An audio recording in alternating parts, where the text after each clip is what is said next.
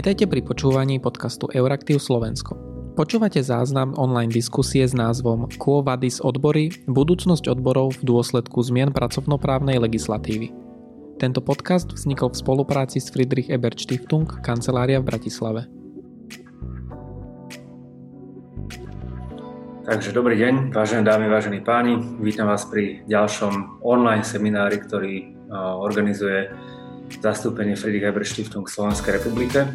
Dnešnou témou je budúcnosť odborov v dôsledku zmien pracovnoprávnej legislatívy, ale ako si neskôr povieme, nebudeme sa baviť iba o zmenách tejto legislatívy, plánovaných zmenách na Slovensku alebo prebiehajúcich zmenách, ale možno aj o nejakých širších trendoch, ktoré menia povahu sveta práce a, menia postavenie odborov. Rád by som na dnešnej diskusii privítal niekoľkých, niekoľkých veľmi dobrých, významných hostí, s ktorými túto tému rozoberieme. V prvom rade pani Uhlerovú z Konfederácie odborových zväzov Slovenskej republiky. Dobrý deň. Dobrý deň.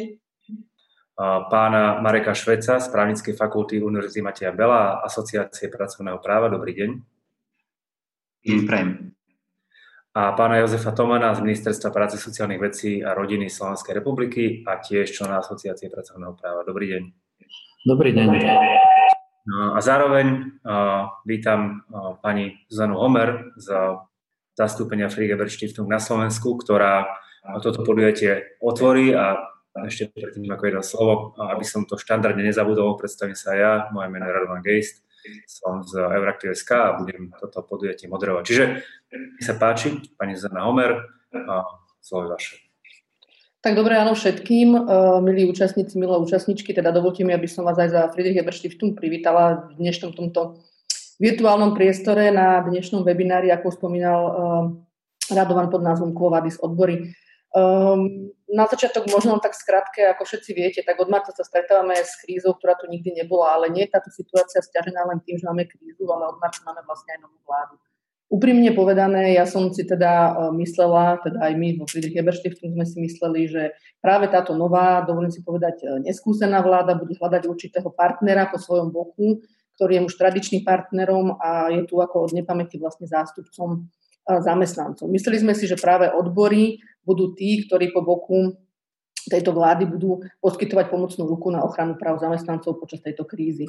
Bohužiaľ, stretávame sa s problémami, a to nielen s e, príjmaním legislatívy v zrýchlenom konaní, obchádzaním tripartity ako takej, ktorá je vlastne ako keby garantom e, sociálneho zmieru a podobne. A preto si myslím, že je veľmi dôležité, aby sme vytvárali určitý priestor pre odbory, ktorý by vlastne mohol e, poskytnúť určitú, určitú možnosť vyjadriť sa a komunikovať momentálne problémy, s ktorými sa na trhu práce, ale ako aj, ako aj v postavení odborov stretávame ako takými.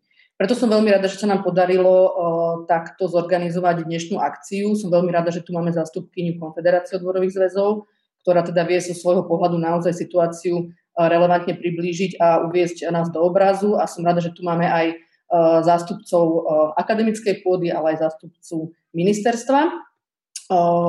Záujem o tento webinár bol prekvapivo veľmi veľký, prihlasilo, prihlasilo sa vás veľmi veľa, čo znamená, že téma je naozaj aktuálna, som veľmi rada a teším sa na dnešnú diskusiu a verím, že aj na závery z nej. Ďakujem pekne, rado nech sa páči.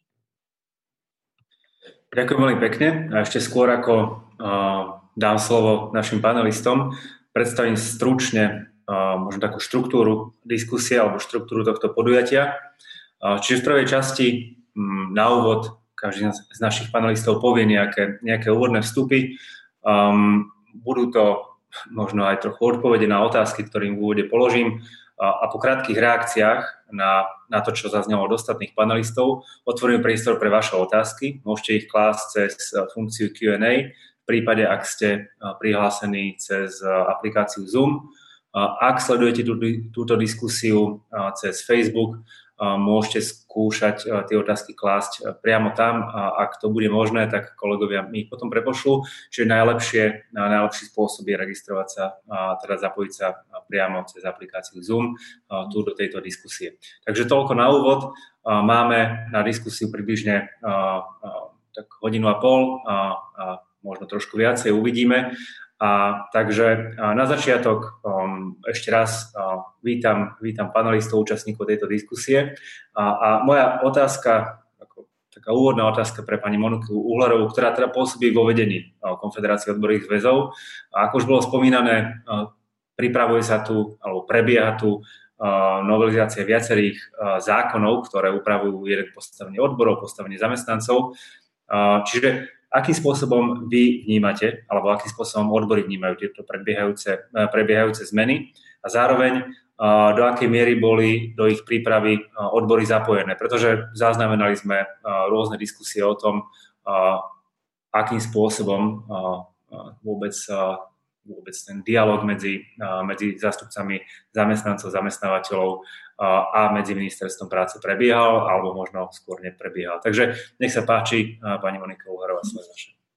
Ďakujem veľmi pekne. V prvom rade ďakujem za pozvanie. Som veľmi rada, že sa môžem tejto diskusie zúčastniť a že môžem aj z pohľadu konfederácie prezentovať niektoré pohľady, názory a postoje k zvolenej téme, ale aj k situácii, ktorá teda už bola načrtnutá.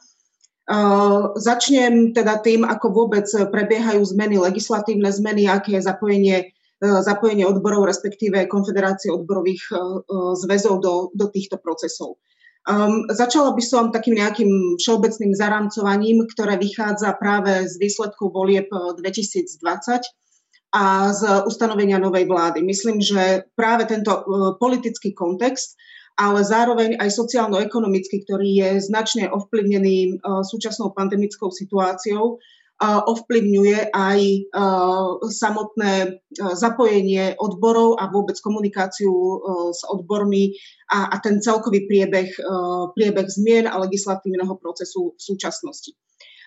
Nová vláda mm, je, ako už aj Zuzana Homer poznamenala, nastúpila v podstate do svojej do, do svojho pôsobenia ako um, vláda nováčikov, ktorá nemá skúsenosť a nemala skúsenosť so sociálnym dialogom, sociálnym partnerstvom a vôbec aj uh, s, tvorbou, s tvorbou legislatívy a dovolím si tvrdiť, že nemala uh, a ne, stále sa ukazuje, že nemá skúsenosť ani uh, s vládnutím a s, nejakým, s nejakou konzistentnou uh, tvorbou uh, verejných politík.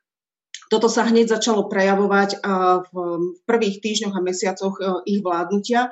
Podotýkam, že e, značne to ovplyvňovala aj prvá vlna e, pandémie. Už vtedy, na začiatku apríla, bol novelizovaný zákonník práce, kde boli niektoré zmeny prijaté povedala by som, pozitívne pre zamestnancov, hlavne reagujúce na vzniknutú situáciu v súvislosti s home office, alebo teda uh, s domácou prácou, alebo teda s prácou z domu.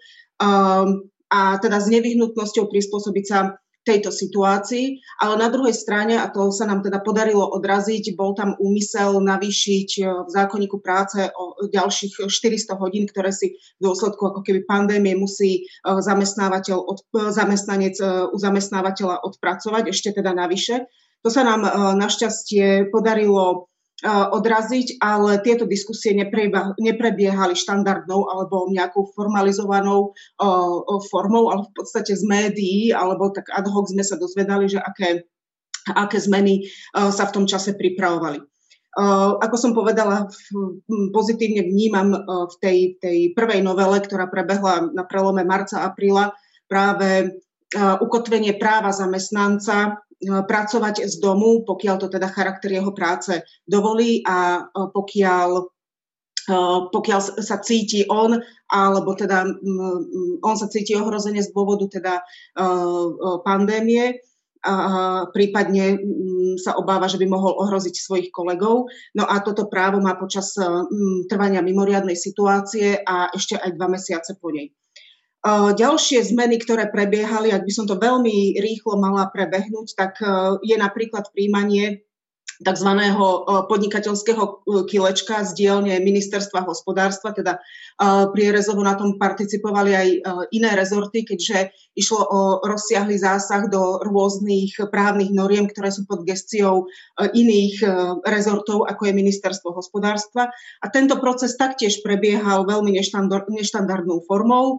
V podstate sme opäť len boli oboznámení s nejakými asi 160 opatreniami, ktoré malo ministerstvo hospodárstva v úmysle implementovať do legislatívy a tým um, podľa ich názoru um, odbremeniť zamestnávateľov od um, administratívnej záťaže. Čiže opäť vo veľmi neštandardnej forme sme sa teda dostali aj k tomu materiálu, aj sme ho pripomienkovali. Uh, behom dvoch týždňov sa ten materiál neustále menil a až uh, nakoniec bol potvrdený na rokovaní predsedníctva hospodárskej sociálnej rady, kde sme priamo na rokovaní dostali uh, opäť novú verziu tohto materiálu. No, no najzásadnejšie zmeny, ktoré, ktoré teda pociťujeme a ku ktorým sa teda dosť vážne vymedzujeme, sú zmeny súvisiace teda so zmenou zákona o minimálnej mzde, tým pádom aj so zmenou zákonníka práce a potom aj so súčasne prebiehajúcou zmenou zákonníka práce a zákona o trojstranných konzultáciách. Ja by som sa teraz dotkla veľmi krátko a stručne, aby som teda dala priestor aj ostatným ostatným uh, diskutujúcim. Uh, dotkla by som sa tej súčasnej, sú, v súčasnosti prebiehajúcej uh, legislatívnej zmene zákonníka práce. Táto zmena už išla štandardným spôsobom, čiže očakávané alebo avizované zmeny, ktoré pôvodne ináč mali byť e, v podnikateľskom tom kilečku, v tom prvom balíku, ale podarilo sa nám odsunúť tieto zámery na jeseň a e, dotlačiť aj ministerstvo práce k tomu, aby toto prešlo e, diskusiou a štandardným legislatívnym konaním a štandardným pripomienkovým konaním tak v tejto novele zákonníka práce sú pre nás tri, možno štyri zásadné zmeny. Eh, prvá je, eh, sa, týka, eh, sa týka alebo rozširuje, rozširuje prácu z domu, alebo teda, teda na home office. Um, v súčasnosti pracovnoprávna legislatíva na Slovensku neobsahuje explicitne právo odpojiť sa, čiže um, znamená to, um, ide o možnosť hrozby um, respektíve možnosť zamestnanca bez hrozby sankcie zo strany zamestnávateľa nesplniť nejaký pracovný pokyn, ktorý mu uloží zamestnávateľ po pracovnom čase. Uh, čiže v praxi to vyzerá tak, že zamestnávateľ aj po pracovnej dobe kedykoľvek môže zavolať, napísať svojmu zamestnancovi a požadovať od neho splnenie nejakej úlohy. Čiže táto novela už obsahuje toto právo na odpojenie. My sme túto požiadavku prezentovali na prvom rokovaní hospodárskej sociálnej rady v máji ako súčasť balíka opatrení e, súvisiacich s riešením aj sociálnych ekonomických problémov e, spojených s pandemickou situáciou. Čiže toto, toto je ustanovenie, ktoré možno vnímať pozitívne. Ale prejdem e, k ďalším, ku ktorým teda sme mali a stále máme zásadné, zásadné pripomienky a zásadný nesúhlas.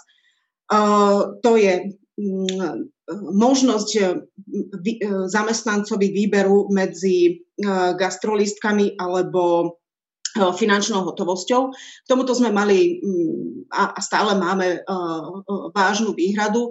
Myslíme si, že to môže vážnym spôsobom ovplyvniť vôbec systém stravovania, ale aj stravovacie návyky a v dôsledku nich aj nejaké zdravotné otázky zamestnancov. Myslím si, že dôsledky tohto rozhodnutia sa prejavia s odstupom času možno dvoch, troch rokov. Ale prejdem teda k najzásadnejším dvom zmenám a to je pôsobenie, úprava pôsobenia odborovej organizácie na pracovisku zamestnávateľa a pôsobenie odborov na národnej úrovni, čiže v hospodárskej a sociálnej rady. Čiže zásadnou zmenou je pôsobenie odborovej organizácie. Dôvodová správa k tejto novele uvádza, že by sa malo zabezpečiť, že zamestnancov na pracovisku nebudú zastupovať osoby, ktoré nemajú žiadnu previazanosť so zamestnancami a so zamestnávateľom.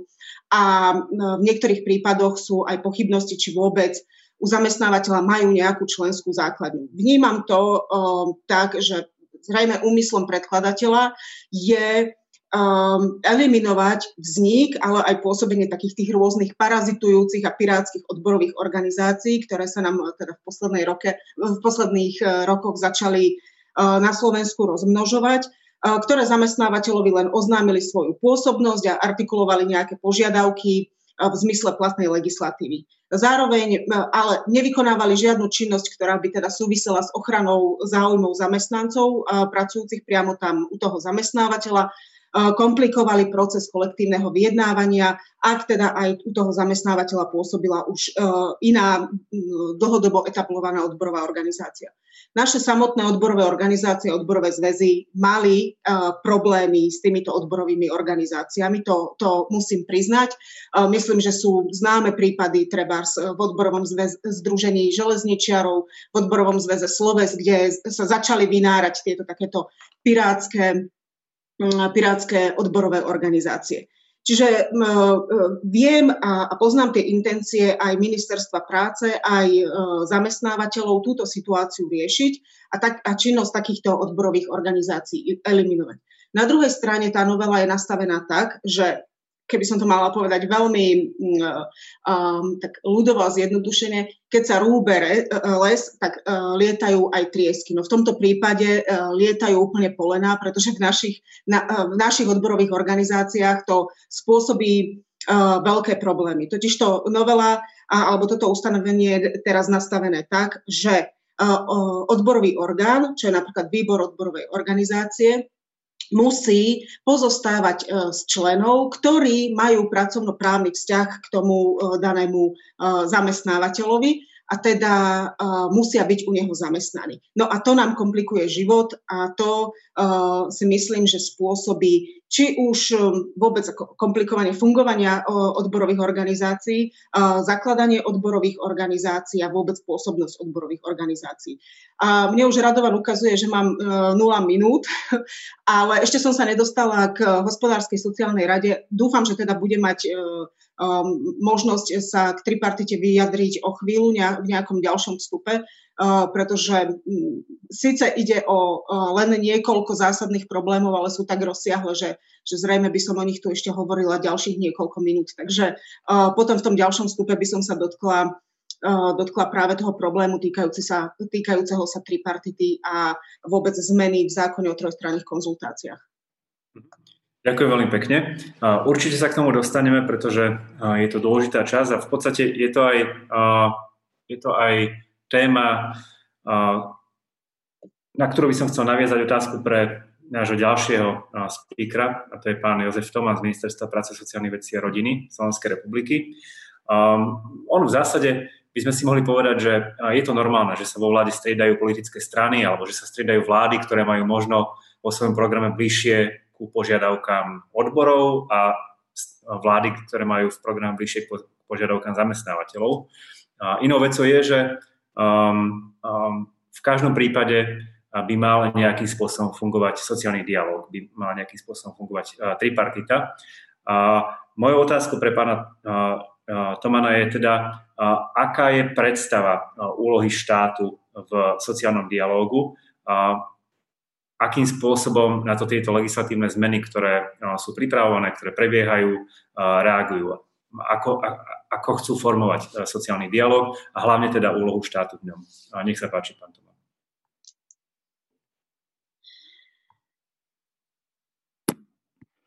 Dobre, ďakujem za slovo. V principiálnom hľadiska, ja sa, keďže téma je postavená filozoficky, quo vadis, tak sa budem vyjadrovať filozoficky a odborne, možno menej politicky. A vlastne pripravil som si určitú štruktúru, k čomu sa chcem vlastne vyjadriť. Mám viacero otázok aj ja, na ktoré potom odpoviem aj v tom kontexte, že prečo vlastne meníme právnu úpravu. Poprvé, základná otázka je, že kto sú odbory. A to je vlastne filozofická otázka, ktorá určite s digitalizáciou bude spojená aj s novými platformami zamestnan- zamestnaniami a tak ďalej. Že Základná otázka je teda, kto sú odbory. Je to niekto, kto chce bojovať len za seba, to je nepotrebuje k tomu iných. Napríklad stačia tri osoby, založia odbory, na pracovisku sa nebije o ostatných, alebo je to niekto, kto bojuje za záujmy kolektívu. Základná otázka, pretože zákonník práce, zákon o kolektívnom vyjednávaní napríklad hovorí, že odbory zastupujú zamestnancov kolektív, a to znamená, že v princípe, ak mám odbory na pracovisku, majú sa pýtať uh, napríklad na záujmy kolektívu, to znamená, majú sa pýtať na záujmy niečoho. To je prvá otázka, ktorá súvisí potom s tým, čo budem ďalej hovoriť. Druhá otázka je, môžem ako zamestnanec ovplyvniť, kto ma zastupuje bez toho, aby som sa združoval, lebo napríklad to býva často proti otázka, keď že keď nesúhlasím s tým, čo robia odbory, mám sa združovať. Ja ako napríklad riaditeľ odboru pracovných vzťahov sa združovať v princípe nemôžem. Mám pocit, že keď robím legislatívu, mal by som byť neutrálny, že istým spôsobom som v konflikte záujmov, ak by som sa nejakým spôsobom združoval. To znamená, moja otázka znie, že či vlastne môžem ovplyvniť, kto ma má zastupovať napríklad aj na ministerstve. Poviem príklad z minulosti, pred pár rokov, keď prišiel jeden list, kde oznamoval jeden subjekt, už 100 štátnych subjektov, že tam pôsobí ako odborová organizácia. Na jednom liste vypísal všetky ministerstva, súdy, prokuratúru a tak ďalej. Napísal, som odborová organizácia, pôsobím u vás. To znamená, že takto to poslal. Samozrejme, je to možné, aby pôsobil, ale v princípe poslal ten list, splnil formálnu podmienku a teraz je otázka, môže si zamestnávateľ, alebo môžu si aj zamestnanci, napríklad ja, overiť, že či táto osoba oprávne nechce nejakým spôsobom u mňa pôsobiť a zastupovať aj mňa, lebo ak by som ho pripustil do sociálneho dialogu, tá osoba v zmysle pravidel zastupuje kolektív, teda aj mňa. Tretia otázka je, môžem ako zamestnanec vysloviť nesúhlas s tým, ako ma zastupuje odborová organizácia, ak napríklad nesleduje blaho celku. No a novela rieši niektoré tieto aspekty. Napríklad rieši vzťah odborov k zamestnávateľovi, ale aj k jeho zamestnancom. Stále hovoríme o tom, že, že je to niečo, čo potrebuje zamestnávateľ, a možno to potrebuje aj ten zamestnanec, že má tam byť určité prepojenie, že členovia odborového orgánu by mali byť zamestnanci v pracovnom pomere. To hovorí novela, ale zároveň hovorí, ak sa nedohodnú inak, pretože za istých okolností, a to napríklad naznačovali aj zamestnávateľa v pripomienkovom konaní, Fungujú odbory aj tak, že napríklad je to nejaká štruktúra ovládaných, ovládajúcich spoločností a vlastne jedna odborová organizácia pôsobí viacerých zamestnávateľov v rámci skupiny. To znamená, že toto novela istým spôsobom umožňuje. Musím povedať, že ako riaditeľ pôsobím na ministerstve 10 rokov, že zažil som toho už relatívne veľa. A istý čas sa štát pokúšal možno určité soft riešenia, respektíve sociálni partneri sa bavili aj o tom, akým spôsobom vyriešiť možno niektoré praktické otázky fungovania fiktívnych odborov alebo takých, ktorí vlastne nesledujú to blaho toho kolektívu, avšak to skončilo neúspešne. Takže do istej miery možno prichádzajú možno tvrdšie riešenia. Druhá vec je, že novela zákonníka práce neupravuje v principiálne percentuálnu reprezentatívnosť odborov. Toto novela zatiaľ nejakým spôsobom nerieši, pričom to bola požiadavka zamestnávateľov, možno aj ďalších subjektov. Treba však povedať, že zamestnávateľe argumentujú, že kým odbory de facto nepreukazujú reprezentatívnosť nejakým percentom. V prípade napríklad zamestnaneckej rady tá musí byť zvolená 30, minimálne 30 percentami zamestnancov. Pričom v tomto prípade je to prejav priamej demokracie. To znamená, že relevantná časť vlastne zamestnancov sa vyjadri k tomu, kto ich má zastupovať. V praxi napríklad nastavujú potom tie situácie, že zamestnávateľ má 500 zamestnancov, z nich 10 sú zamestnanci, ktorí sú členmi odborov. A teraz otázka znie, zase obrátim sa k tomu istému. Majú zastupovať zájmy všetkých zamestnancov, alebo principiálne majú na to prihliadať aspoň, alebo v princípe reprezentujú vlastné záujmy, lebo napríklad v niektorých štátoch odbory reprezentujú záujmy členov a v tým súvisí aj sekundárna otázka. Ak by sa obmedzilo napríklad uzatváranie kolektívnych zmluv len na členov odborových organizácií, nešlo by o diskrimináciu alebo principiálne bolo by to benefit členstva. To znamená, že to sú nejaké sekundárne otázky s tým súvisiace. V určitej fáze prípravy zákona mali sme nejakú verziu, kde vlastne zákonník práce by stanovoval, že 20%, že odborová organizácia musí preukázať, že buď 20% zamestnancov sú jej členovia, alebo má aspoň 20% podporu. Lebo bavíme sa o dvoch stránkach. Jedna vec je členstvo, a druhá je podpora. Napríklad ja ako zamestnanec nemusím byť členom, ale môžem kroky odborovej organizácie podporovať, ak istým spôsobom sú v môj prospech, ale na druhej strane môžem samozrejme mať určité námietky, ak nie sú v môj prospech. To isté napríklad v návrhu v jednej z tých fáz návrhu zákona bolo, že ak je u zamestnávateľ viac odborových organizácií, mohli by túto podporu alebo to členstvo preukázať aj spoločne. Inak ak by to nepreukázali, by mohli zamestnancov, členov vlastne zastupovať v individuálnych veciach, to znamená nie vo veciach kolektívu. Ak by sa teda samozrejme so zamestnávateľom nedohodli inak, pretože v mnohých prípadoch sám zamestnávateľ má záujem, aby odborová organizácia na pracovisku fungovala, pretože je komunikátorom určitých vecí a na druhej strane treba priznať, že cez niektoré ustanovenia kolektívnych zmluv a dohod so zástupcami zamestnancov si môže nastaviť aj určité pravidlá ako konto pracovného času a tak ďalej. To znamená, do zákona sa to nedalo, pretože principiálne je možno vnímať určitý problém s tým, že odbor, ak odborová organizácia funguje napríklad na profesnom základe, že napríklad u jedného zamestnávateľa sa združia lekári, združia sa zdravotné sestry, združia sa ďalší pracovníci, dokonca v niektorých prípadoch ich záujmy sú v vzájomnom konflikte. To znamená, že vzájomná podpora môže byť niekedy problematická. To znamená, že to je jeden z aspektov, ktorý je možno určitým spôsobom problematický. Keď sa vrátim späť argumentom, ktoré vlastne boli uh, v priebehu tvorby zákona, ale v minulosti prezentované, napríklad zo strany zamestnávateľov, ktorí chceli aj v pripomienkovom konaní, aby odborová organizácia musela preukázať buď podporu alebo členstvo 20 až 30 zamestnancov, tak práve ukazovali na to, že teda zamestnanecká rada takúto podporu musí získať, inak tam nepôsobí.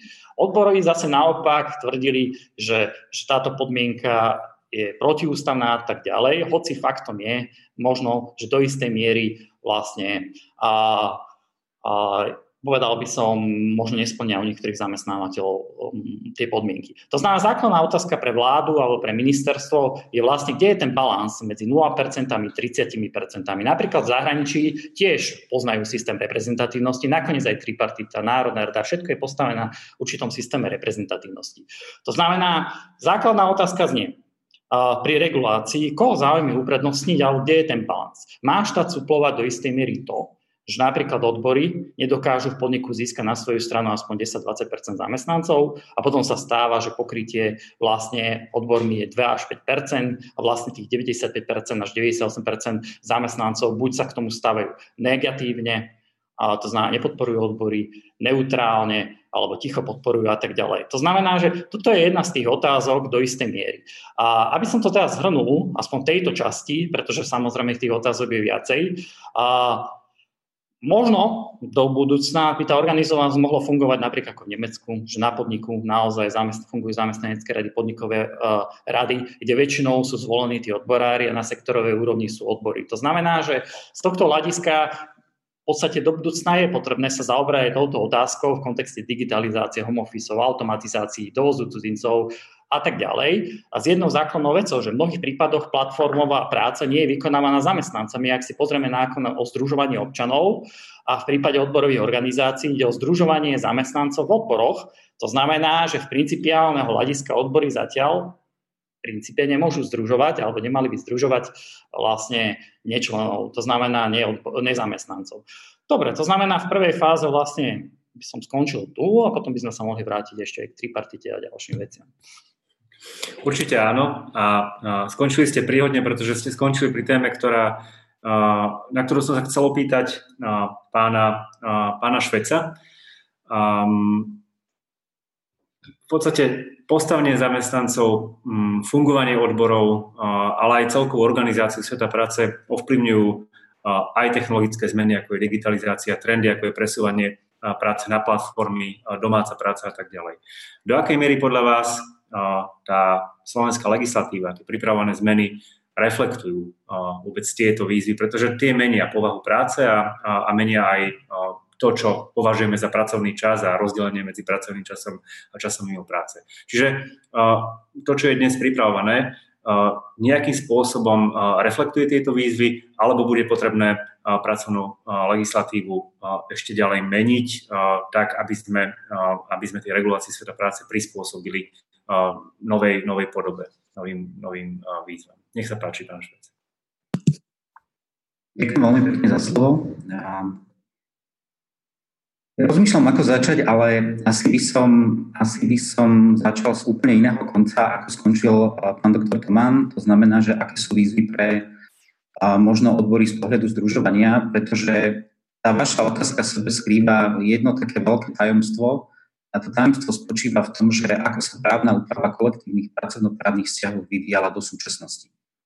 A Hovorí dnes o tom, že kolektívna pracovnoprávna úprava by sa mala zmeniť práve v dôsledku víziev e, štvrtej priemyselnej revolúcie, digitalizácia všetkých tých prejavov, ktoré teda prichádzajú so zmenami na hospodárskom trhu, je síce fajn, ale na druhej strane to nezodpovedá e, v podstate vôbec reálnemu vývoju kolektívnej pracovnoprávnej úprave v slovenskom právnom poriadku. Ak sa obzriete e, možno do roku 93 alebo 91, pretože práve zákon o kolektívnom vyjednávaní je ešte z roku 1991, tak my sme žiadne prevratné zmeny za 30 rokov v rámci kolektívnej pracovnoprávnej úpravy nemali. Ten systém založený na veľkom zoskupení zamestnancov na jednom mieste, ktorý zodpoveda tretej priemyselnej revolúcie, kde nepoviem, že bolo ľahké združovať, ale bolo jednoduchšie združovať v porovnaní so štvrtou priemyselnou revolúciou, naozaj vyhovuje a zodpovedá aj vnútorným štruktúram odborových organizácií, ale zodpovedá aj tej právnej úprave ako takej. To znamená, že na jednom mieste združíte veľký počet zamestnancov a potom teda realizujete nejaké zlepšenie pracovných podmienok na tom nejakom územnom teritoriálnom princípe a v podstate vybavené. Plus minus sa hráte už len s obsahom tých pracovných podmienok a s tou reprezentatívnosťou, ktorá tu už bola naznačená. To, čo je ale problém a do čoho my vlastne vchádzame ako právna úprava, alebo teda možno zákondarca tak nejako vklzne, je to, že my budeme potrebovať celkovú predstavu práve kolektívnych pracovnoprávnych vzťahov práve v kontexte nielen tej výzvy štvrtej priemyselnej revolúcie, to znamená združovanie osôb, ktorí sa môžu v jednom okamihu nachádzať na druhej strane sveta, pretože nebudú už sústredení na jednom mieste, pretože naozaj, a vidíme to, že aj to je dôsledok pandémie, že rastie počet zamestnancov, ktorí sú na home office, ktorí sú na telepráci, zamestnávateľia pochopili, že je to lacnejšie. Myslím, že signifikantným príkaz, príkladom toho je, že Niektorí zamestnávateľia už začali predávať práve kancelárske priestory v Bratislave. To si myslím, že bolo dostatočne komunikované. Čiže nemyslím si, že ten návrat bude do nejakého stavu tretej priemyselnej revolúcie, kde by sme naozaj na jednom mieste zrušovali veľký počet zamestnancov. Čiže ak by ste to mali celé nejako nazvať, tak by sme to mohli nazvať práve tým odborárským paradoxom, ktorý spočíva práve v tom, že napriek tomu, že okolo nás prebiehajú zásadné štruktúrálne zmeny v hospodárstve, prebiehajú možno vôbec v charaktere závislej práce, tak tá kolektívna pracovnoprávna úprava v podstate zostáva ako keby nedotknutá a zostáva na tom pomyselnom rebríčku alebo na tom pomyselnom stupni, ako sa vytvorila kedysi pred 25-30 rokmi. A tomu v podstate zodpovedá aj vnútorná štruktúra odborových organizácií a veľmi otvorene tomu zodpovedá aj v podstate spôsob konania tých odborových organizácií, ktorí sa naozaj orientujú na to nejaké nátlakové, ak sa nedohodnú na to nejaké nátlakové vyjednávanie lepších pracovných podmienok prostredníctvom kolektívnej zmluvy a, alebo teda prostredníctvom kolektívneho vyjednávania. A práve dôsledok, povedzme, nevývoja tejto právnej úpravy kolektívnych vzťahov sprevádza nárast práve toho, čo už pani viceprezidentka naznačila, a to sú práve tie antisystémové odborové organizácie, ktoré jednoducho začínajú využívať tie nedokonalosti tej právnej úpravy a absolútne odpojenie odborovej organizácie od ako keby toho zamestnávateľa z pohľadu toho hospodárskeho vzťahu, tak to je práve ten náraz posledné 2-3 roky, kedy vidíte, že v rám u jedného zamestnávateľa v priebehu dvoch, troch mesiacov vzniknú štyri odborové organizácie, Myslím, že aj podľa zoznamu tých účastníkov by vedeli prispieť svojimi vlastnými názormi a príkladmi toho, ako jedna osoba dokáže založiť štyri odborové organizácie a potom v rámci nich vystupuje u toho istého zamestnávateľa v nejakej podobe. A to je práve úplne zlé. To je práve základný problém tej, tej pracovnoprávnej úpravy v oblasti teda aj odborového združovania, že za minulého obdobia by sa toto nikdy nestalo. Jednoducho vždy, či sú tradičné, netradičné alebo akékoľvek odborové organizácie, vždy vychádzali z toho, že zamestnanci majú záujem na združení sa na danom mieste a majú záujem o dosiahnutie lepších pracovných podmienok. Tie odborové organizácie nemajú vznikať odpojené od všeho, všetkého možného a ten príklad, ktorý teda pán riaditeľ hovoril, ten nebol len pre štátne podniky. Ten istý cyklostylovaný list išiel všetkým možným zamestnávateľom, ktorých, na ktorých si viete spomenúť od automobiliek až po ich subdodávateľov, elektrotechnické firmy a tak ďalej.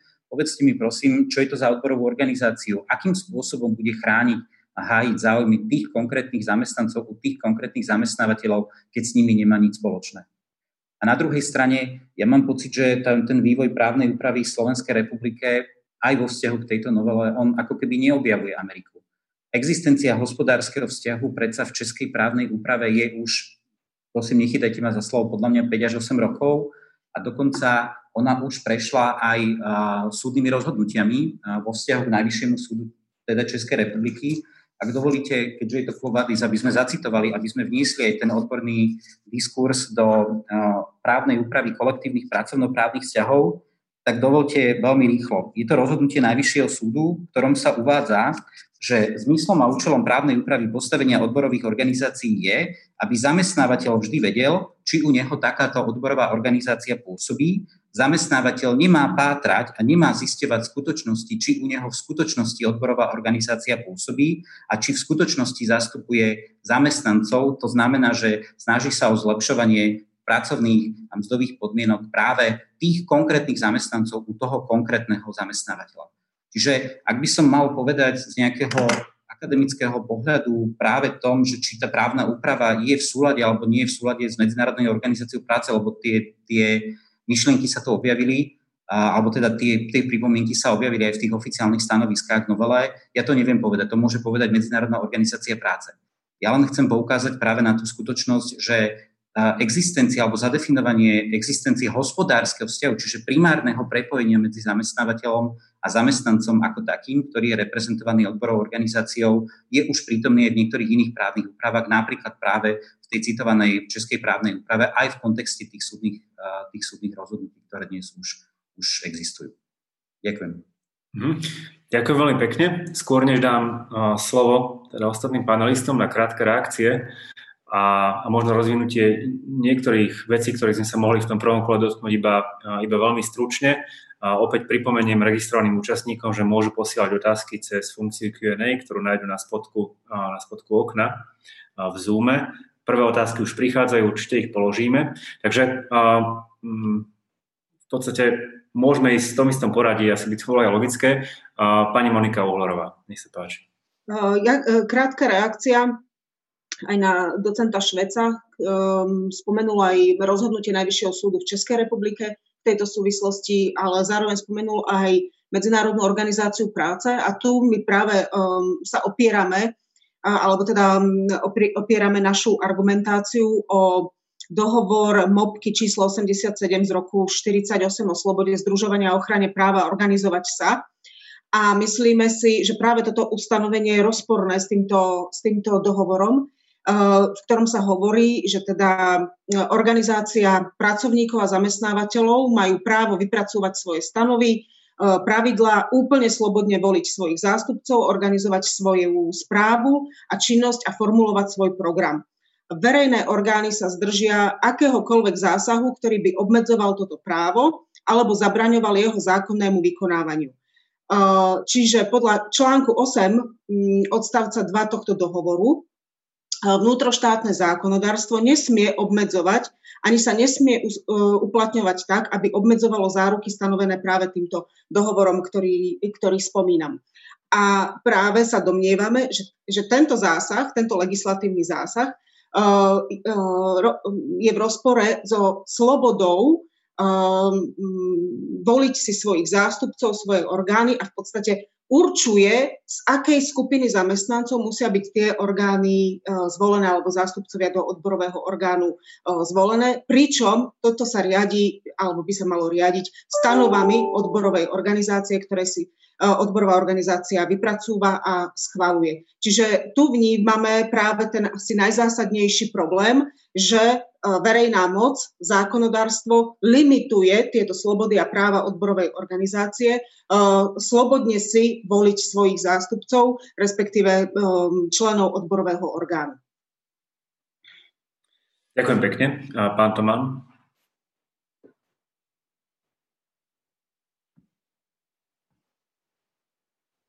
Ak chcete nejako reagovať? Áno, dobre. Tak. V princípe otázka je, že samozrejme minister sa tým nevie hovoriť, že niečo je v rozpore s právom, keďže je predkladateľ právnej úpravy. Ja by som povedal, že právna komparatistika z mnohých krajín ukazuje, že mnohé riešenia, ktoré u nás považované za protiústavné, v rozpore s právom a tak ďalej, častokrát nie sú. To znamená, že do istej miery podľa mňa je potrebné vnímať vlastne ten kontext práva pre Slovenskej republiky. Stále sa bavíme o právach odborárov, ale otázka je, že či sa bavíme aj o právach zamestnancov. A ja som to naznačil práve v tej otázke, že je fajn, že na pracovisku pôsobí nejaká odborová organizácia, ale otázka znie, že, že či tá odborová organizácia zastupuje aj tých zamestnancov a nejakým spôsobom v zákone zjavne, vzhľadom na dlhodobé problémy, to premietnuté môže byť. A samozrejme potom nech posúdi ústavný súd, MOP, že či táto forma riešenia je v rozpore alebo nie je v rozpore, ale myslím si, že samotná táto otázka a nie je v rozpráve. V principiálnom hľadiska, zase filozofická otázka, že je podpísaná kolektívna zmluva medzi zamestnávateľom, zástupcami zamestnancov. Cieľom je zlepšovanie tých pracovných podmienok vlastne konkrétnych zamestnancov. Ak Samozrejme, tá kolektívna zmluva takéto veci obsahuje, lebo videl som aj také, čo neobsahujú nič. Viac menej bude to opísaný zákon, alebo jedna vec nad rámec zákona a možno ostatné veci vôbec nie sú v prospech. To znamená, napríklad keď sa bavíme aj o žltých odboroch v konečnom dôsledku, ale môže sa ukázať, že vlastne v konečnom dôsledku uh, takáto odborová organizácia na tom pracovisku ani nikoho nezastupovala, Otázka znie, je taká kolektívna zmluva neplatná vlastne, keďže v principiálnom hľadiska odborová organizácia odvodzuje svoju právomoc voči, uh, voči zamestnávateľovi vyjednávať od zamestnancov. To znamená, že niekoho na pracovisku zastupuje. Ak na pracovisku nikoho nezastupuje, chýba mi prepojenosť vôbec na oprávnenosť zastupovať zamestnancov. To znamená, že tam je podľa mňa veľa otázok s tým spojených a to znamená, táto diskusia nie je len politická, ale samozrejme je odborná a teda ja vnímam x rokov. Takže zatiaľ by som zareagoval takto. Ďakujem. Ešte pán um, ja by som tú diskusiu, ak smiem, posunul, um, posunul do trochu inej roviny. My sme tu už naznačili tie antisystémové odborové organizácie, naznačili sme, alebo teda diskutovali sme chvíľu o členskej základni a odborových organizácií a ja skúsim možno položiť ešte inú otázku. Kto je členom odborovej organizácie? A systém je nastavený tak, že zamestnávateľ nemá právo zisťovať, nemá právo disponovať a právna úprava GDPR je, je, je zjavná. Tam, tam ako keby problém nie je. Na druhej strane ale je problém v tom, a to je možno ešte signifikantnejší problém pre odborové organizácie, že dochádza k veľmi výraznému nárastu plurality odborových organizácií. To znamená, my už ako keby nehráme hru, že odborová organizácia zamestnávateľ, my už hráme vo väčšine prípadov hru odborová organizácia a odborová organizácia, lepšie povedané desiatky odborových organizácií, kto je väčší, kto je väčší a kto je menší.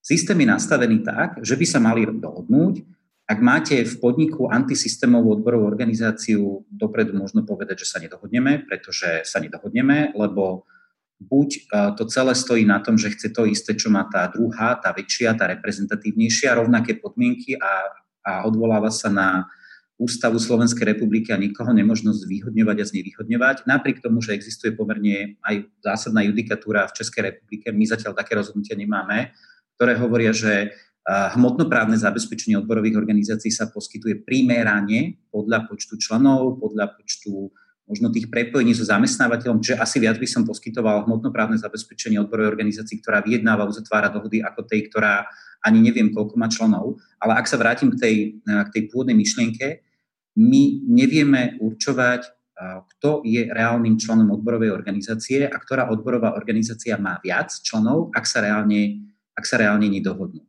Prečo? Ak môžem aj zo skúseností rozhodcu, ktorý teda bol rozhodovať v niektorých sporoch, a je veľmi jednoduché vykrikovať cez rôzne sociálne siete rôzne konšpirácie a, a rôzne myšlienky o tom, ako sme väčší a ako sme menší, ale keď potom prídete reálne do toho podniku a pýtate si podklady, tak nachádzate to, že poprvé, buď tá odborová organizácia s vami vôbec nespolupracuje, lebo zákon jej to neurčuje. Sice je tam napísané, že by mala poskytnúť súčinnosť, ale niektorí si to vykladajú veľmi rôzne. To znamená, máte 12 odborových organizácií a 4 s vami nespolupracujú, lebo tvrdia, že nemáte právo, nemáte právo, neviem čo. A zvyšok teda tí, ktorí sú tam etablovaní, ktorí tam pôsobia, chcú ten problém nejako vyriešiť, to znamená poskytnú vám nejaké podklady a teraz rozhodujte. 4 nespolupracujú, 8 spolupracujú ktorá z nich je väčšia. Zákon nepredpokladá to, že niekto nebude spolupracovať, pretože zákon vychádza z toho pozitívneho prístupu, že mali by sme vyriešiť daný problém. Môžeme ísť na iný, môžeme ísť na iný príklad. Ja som bol v podniku, kde mi predložil od, predseda odborovej organizácie prihlášky, kde to nebolo ani podpísané, boli vypísané jedným perom, boli vypísané v jednom dátume, v jednom dni. Zjavne ste mali pochybnosť o tom, že či tí ľudia nejako reálne existujú, či sú vôbec členmi tej danej odborovej organizácie. Ja si myslím, že dnes odstupom času, že tí členovia boli reálne fiktívni. Posudzujte, koľko má odborová organizácia počet členov. A to je práve aj ten problém toho, že ak by sme napríklad príjmali percento alebo nejaké percento na úrovni reprezentatívnosti 20, 30, 50, to je jedno. Ako budem napočítavať tie percentá? Keď ja nebudem vedieť a nemám ako rozhodca právo skúmať, že čo si budem volať grafológa, že či to podpísal jeden človek, tých 50 prihlášok alebo nie. Čiže my tu ako keby narážame na ešte závažnejší problém toho celého, že či to bude o percentách alebo nebude. My budeme mať problém napočítať, ktorí tí ľudia sú vôbec členmi ktorej odborovej organizácie na to, aby sme dosiahli alebo vyhodnotili nejaký, nejaký absolútny stav členov tej odborovej organizácie. A ak budeme teda diskutovať o zmenách v kolektívnom pracovnom práve, ak budeme diskutovať o postavení odborov, mali by sme sa zaobrať aj možno otázkou, ktorú teda akademická obec už niekoľko, no myslím, že 10-15 rokov opakuje, že my máme problém vôbec v identifikácii toho členstva a máme nastavený nejaký systém sprostredkovateľov a rozhodcov na riešenie kolektívnych sporov, v tomto prípade, ak sa budeme baviť o paragrafe 3a zákona o kolektívnom, to znamená, ktorá odborová organizácia je oprávnená na kolektívne vyjednávanie, tak budeme, budeme ako keby zaznamenávať alebo prídeme na výsledok, že nám ten samotný systém začína zlyhávať. Potom je otázka, ako sa zákonodárca bude vedieť, alebo ako sa aj sociálni partnery vlastne postavia k tomu problému, že akým spôsobom budeme riešiť možno práve rozhodovanie týchto sporov o reprezentatívnosť tých odborových organizácií, ak problém je už v samotnej podmienke alebo vôbec v tom predpoklade, kto je vôbec členom ktorej odborovej organizácie. Ďakujem pekne. Nám pribúdajú otázky a viaceré z nich sa týkajú práve diskutovanej reprezentatívnosti. Čiže samozrejme na jednej strane je tu snaha organizovať to kolektívne vyjednávanie s niekým, kto je relevantným partnerom. A na strane druhej sa tu niektorí účastníci pýtajú, či zavedenie nejakého pravidla, akéhokoľvek pravidla reprezentatívnosti neposlúži iba ako nástroj pre zamestnávateľov, na možno ignorovanie alebo, na, alebo a, priamo podlačenie odborov alebo takých odborových organizácií, ktoré budú považovať za, a, za mm, nejak, z nejakého dôvodu nepriateľné. Proste oslabenie odboru ako takých. Čiže to je prvá časť, či, či, sa, či vôbec existuje nejaké riešenie, ako na jednej strane zabezpečiť reprezentatívnosť, ale na druhej strane nedávať tým, ktorí by chceli oslabiť odbory, nový nástroj na to, aby to mohli urobiť. Druhá otázka sa už týka skôr tých zmien v organizácii, v organizácii práce ako takej. Čiže chystá sa pripravovaná úprava o kolektívnom práve a je riešenie, aj riešenie pre organizovanie ľudí, ktorí pracujú cez online platformy. Do akej miery teda takéto riešenie pokrie aj takých ľudí, ktorí cez tieto online platformy pracujú nie ako zamestnanci, ale napríklad ako živnostníci. Pretože skutočnosťou je, že za živnosťami sa častokrát skrývajú de facto pracovno, pracovnoprávne vzťahy. Či je vôbec možné, alebo či sa vôbec uvažuje o nejakej, nejakej regulácii, ktorá by, ktorá by pokryla aj takýto, aj takýto typ vzťahu. Um, ktokoľvek by sa chcel vyjadriť ako prvý. Možno pani Ulhorová najprv na, tú, na to riešenie reprezentatívnosti, ale môžete aj tú druhú časť, do akej miery vlastne odbory môžu alebo, alebo sa snažia zastupovať aj takých ľudí, ktorí pracujú, ale nie je to pracovnoprávny vzťah, ale, pracujú napríklad ako sa začalo prostredníctvom platformy. Nech sa páči. Ďakujem. Ja sa budem snažiť tú svoju odpoveď, alebo teda tú svoju úvahu tlačiť skôr do takej tej sociologickej roviny. Um, nebudem sa snažiť hľadať nejaké uh, plne konkrétne legislatívne riešenia toho, čo, čo bolo um, predmetom teda otázky. Ako už bolo aj povedané, naznačené, naozaj v istom období sa začala zintenzívňovať pluralita odborov na Slovensku. Ono to vychádza aj z nejakého, z nejakého historického vývoja po 89.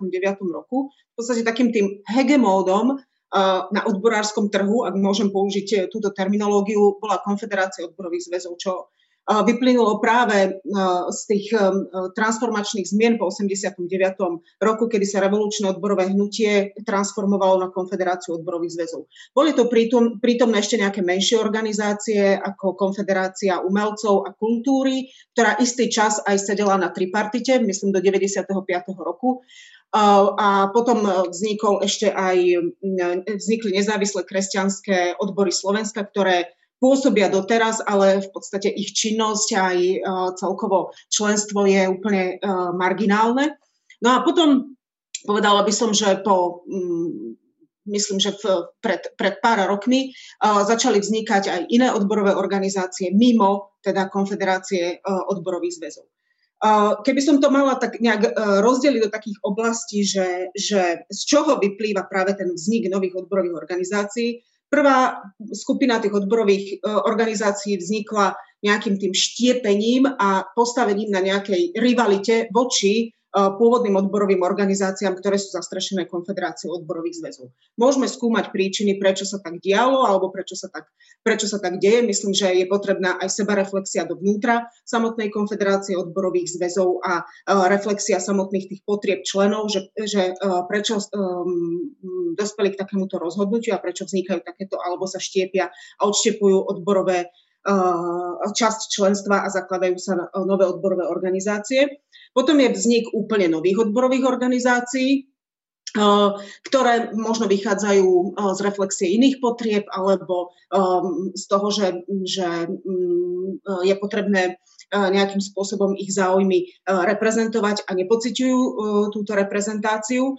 Tu vidím problém, ak vznikajú takéto odborové organizácie napríklad na pracoviskách, kde už odborové, iné odborové organizácie pôsobia, pretože to smeruje opäť k rivalite a zbytočnému vyčerpávaniu potenciálu, ale je tiež dôležité skúmať, prečo, prečo sa tak deje a nejakým spôsobom tieto príčiny odstraňovať alebo riešiť. No a potom tou treťou skupinou sú už tie spomínané dnes pirátske a um, uh, takéto parazitujúce odborové organizácie, ktorých cieľom v podstate ani nie je reprezentovať záujmy, uh, záujmy uh, zamestnancov. Ja v tejto chvíli by som sa oprela o jednu takú štúdiu, ktorá vznikla koncom 90. rokov. V 98.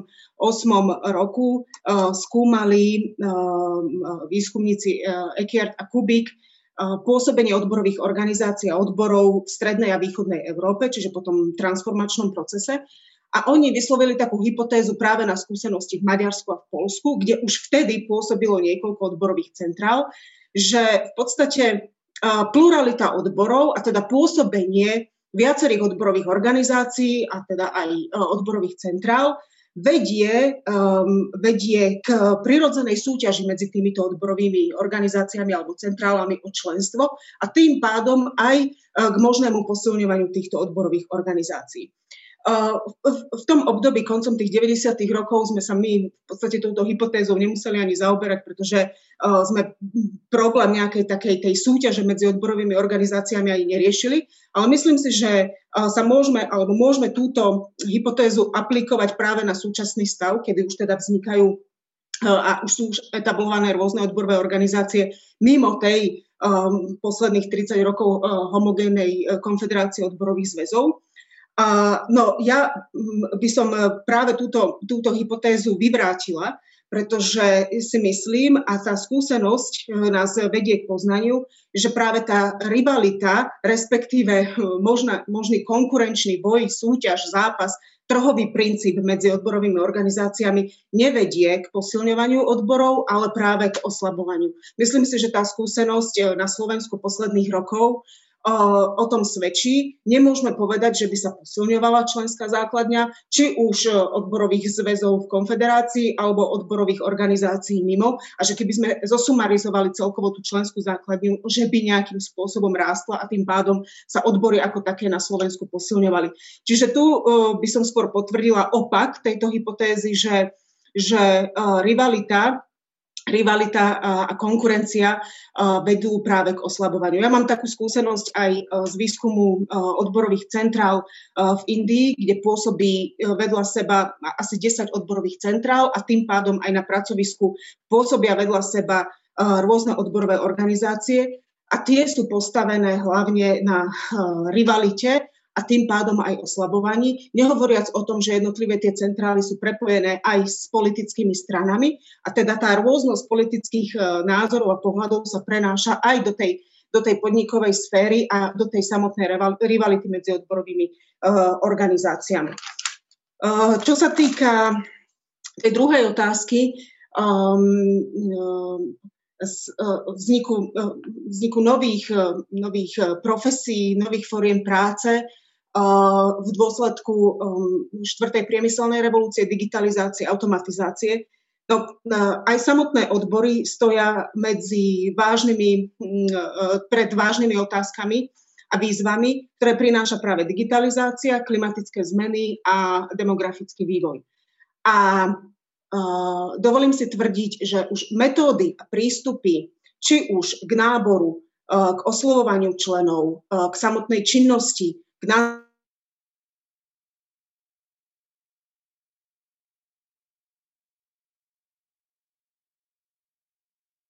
hmm. Zdá sa, že pani Uhlerová nám na chvíľu vypadla. A či... už, som, už som tu, počujete ma? Dobre, OK, áno. Že, že tie e, prístupy, aké napríklad e, odbory volili treba v 90. rokov a boli aktuálne e, v zmysle aj teda samotnej politickej, sociálno-ekonomickej situácie, a už nebudú platné alebo nebudú úspešné e, v, e, v tomto nadchádzajúcom období a preto samotné odbory by museli alebo musia prejsť svojim vlastným interným e, transformačným procesom. A opäť by som sa, ja rada sa opieram teda aj o odborné a vedecké a výskumné poznatky. Tu by som sa zase oprela o jednu aktuálnu štúdiu, profesora Vysera z University of Amsterdam, ktorý pre Medzinárodnú organizáciu práce práve písal štúdiu o možných scenároch vývoja odborov, aj v kontexte teda digitálnej éry. A v podstate naznačuje, alebo teda načrtol štyri možné scenáre vývoja odborov. Prvé je úplná marginalizácia odborov, čiže v podstate ako keby vytlačenie odborov ako takých a ich dôležitosti. Druhá je, uh, druhým možným scenárom je uh, dualizácia, čiže um, rozdelenie um, odborových organizácií na uh, tie, ktoré budú treba spôsobiť pri, pri veľkých podnikoch, pri veľkých koncernoch a, a uh, tých, ktoré uh, budú uh, treba pri, pri uh, menších a takisto aj značný rozdiel v benefitoch, ktoré vyjednajú pre samotných zamestnancov v týchto rôznych podmienkach.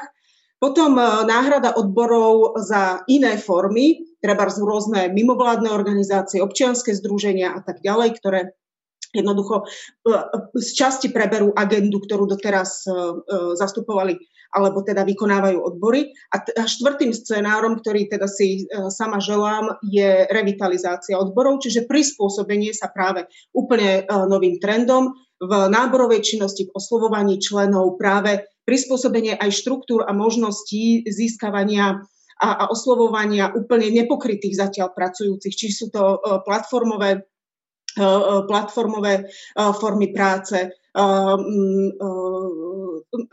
migru, migranti alebo migrujúci zamestnanci, živnostníci, pracujúci v domáckých prácach a tak ďalej. Keby som teraz v roku 2020 uh, e, mala predikovať, že aký scenár je napríklad uplatniteľný na odbory na Slovensku, dovolím si tvrdiť, že každý jeden mi, sa mi zdá byť reálny pre odbory na Slovensku. Záleží od toho, Záleží od toho, akým spôsobom sa odbory postavia k svojej vlastnej e, transformácii a k takému možnému revitalizačnému e, procesu. Ak nenastúpia cestu transformácie a revitalizácie, tak je vysoko pravdepodobný práve scenár 1, 2, 3, ak nastúpia, e, tak to, tak to predpokladá oživenie nábor členskej, členov práve z tých, z tých doteraz nepokrytých sfér a odvetví a, a fóriem práce.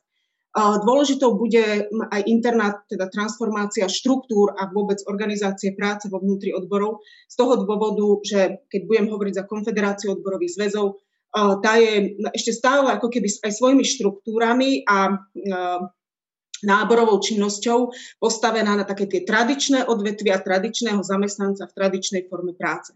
toto bude musieť prejsť veľkou transformáciou, aby dokázali odbory reflektovať práve uh, tú veľmi rýchlo meniacu sa situáciu aj na trhu práce. Mm-hmm. Ďakujem. Z tej vašej odpovede som tak implicitne pochopil, že uh, KOZ zatiaľ ešte nerobí kroky pre toto prispôsobenie sa. Uh, ďalšou otázkou, ktorú by som naviazal, ale k tej sa dostaneme neskôr, či existujú možno nejaké skúsenosti iných odborových zväzov zahraničí, a iných konfederácií zahraničí, ako zahrnúť aj tieto nové formy pracovníkov. Mm. Ale ešte predtým by som dal slovo pánovi Tomanovi. Okrem iného k tým dvom otázkam, ktoré tu zazneli, tu zaznela ešte tretia, teda je tu ešte jedna otázka od, od registrovaných divákov. Um, samozrejme, zvyšovanie reprezentatívnosti odborov, zvyšovanie, uh, zvyšovanie uh, pokrytia odborov je záujem odborov uh, ako takých, zároveň ale aj funkciou pravidel, nastavených pravidel. Um, jeden, uh, teda jedna z účastníčok sa pýta, uh, či by napríklad nepomohlo uh, nepomohlo zaviesť povinnosť uzatvárať kolektívne zmluvy na sektorovej úrovni, tak ako je tomu v niektorých krajinách v zahraničí. Či by toto nemohlo zvýšiť, zvýšiť počet členov v odborových organizáciách na Slovensku, pretože tvrdí, že do istej miery sú členovia odborov dnes, dnes diskriminovaní. Na jednej strane musia platiť členské príspevky, na strane druhej čokoľvek odborová organizácia vyrokuje, sa uplatňuje na všetkých zamestnancov v podniku. Čiže pán Toman, nech sa páči. Ďakujem. Ja som vlastne pôvodne chcel na niečo reagovať, priznám sa, že som už aj zabudol na čo, ale, ale v podstate budem najprv reagovať ešte na jednu vec, že v podstate základná otázka je, že čo je zásadná úloha pre štát. A povedal by som to v následujúcich bodoch. Štát má podporovať sociálny dialog, sociálny mier a zapájať sa do sociálneho dialogu, napríklad byť mediátorom, mať sprostredkovateľov rozhodcov Štát však nemôže suplovať úlohu odborov, to znamená robiť nábor, kampane, aktivity a tak ďalej. To je úloha odborov, že nejakým spôsobom, aby získavali členov, to štát nikdy nespraví. Nepochybne však štát e, môže napomáhať, aby zamestnávateľ napríklad neprimerane nebránil, aby tých zamestnancov mohli získavať povedomiu o existencii odborov, v rámci pripomienkového konania vlastne sme diskutovali možno aj niektoré tieto veci, že vlastne toto je možno problém, ale oficiálna pripomienka vlastne nikdy neprišla, že chceme zlepšiť možnosti presadzovania sa odborov na pracovisku, ale primeraným spôsobom. Nemôže v podstate 10 odborových organizácií každú hodinu posielať mail, že sme tu, chceme tu pôsobiť a tak ďalej. To znamená, že toto je jedna z tých úloh štátu. Ja by som chcel povedať jednu vec, že tým, že vlastne som 10 rokov riaditeľom, vždy som vychádzal aj predchádzajúci riaditeľ, predpokladám, alebo tá riaditeľka, lebo moja predchodina bola 20 rokov riaditeľkou, a že vlastne zákon o kolektívnom vyjednávaní napríklad je zákon o sociálnych partneroch. To znamená, že štát istým spôsobom by nemal nejak nadmerne zasávať do týchto vecí, ktoré si vlastne majú riešiť v praxi oni dvaja. Tým pádom je tu určité status quo, aj so svojimi pozitívami, ale aj so svojimi negatívami, že ten zákon je z roku 1991 a reálne a otázka je, že v ktorých veciach zodpovedá vôbec požiadavkám doby a zároveň, keď to vnímam ja ako z pohľadu zákonodarcu alebo z pohľadu povedzme, že nestranného pozorovateľa v istých fázach, tak prax je o dosť prax je o dosť rozdielnejšia od toho, čo vlastne v zákone je napísané a vyvíja sa to úplne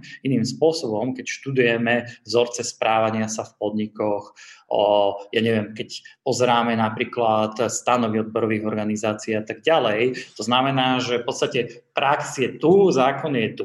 To znamená, otázka je, že či zákonár sa nejakým spôsobom má do toho zasahovať.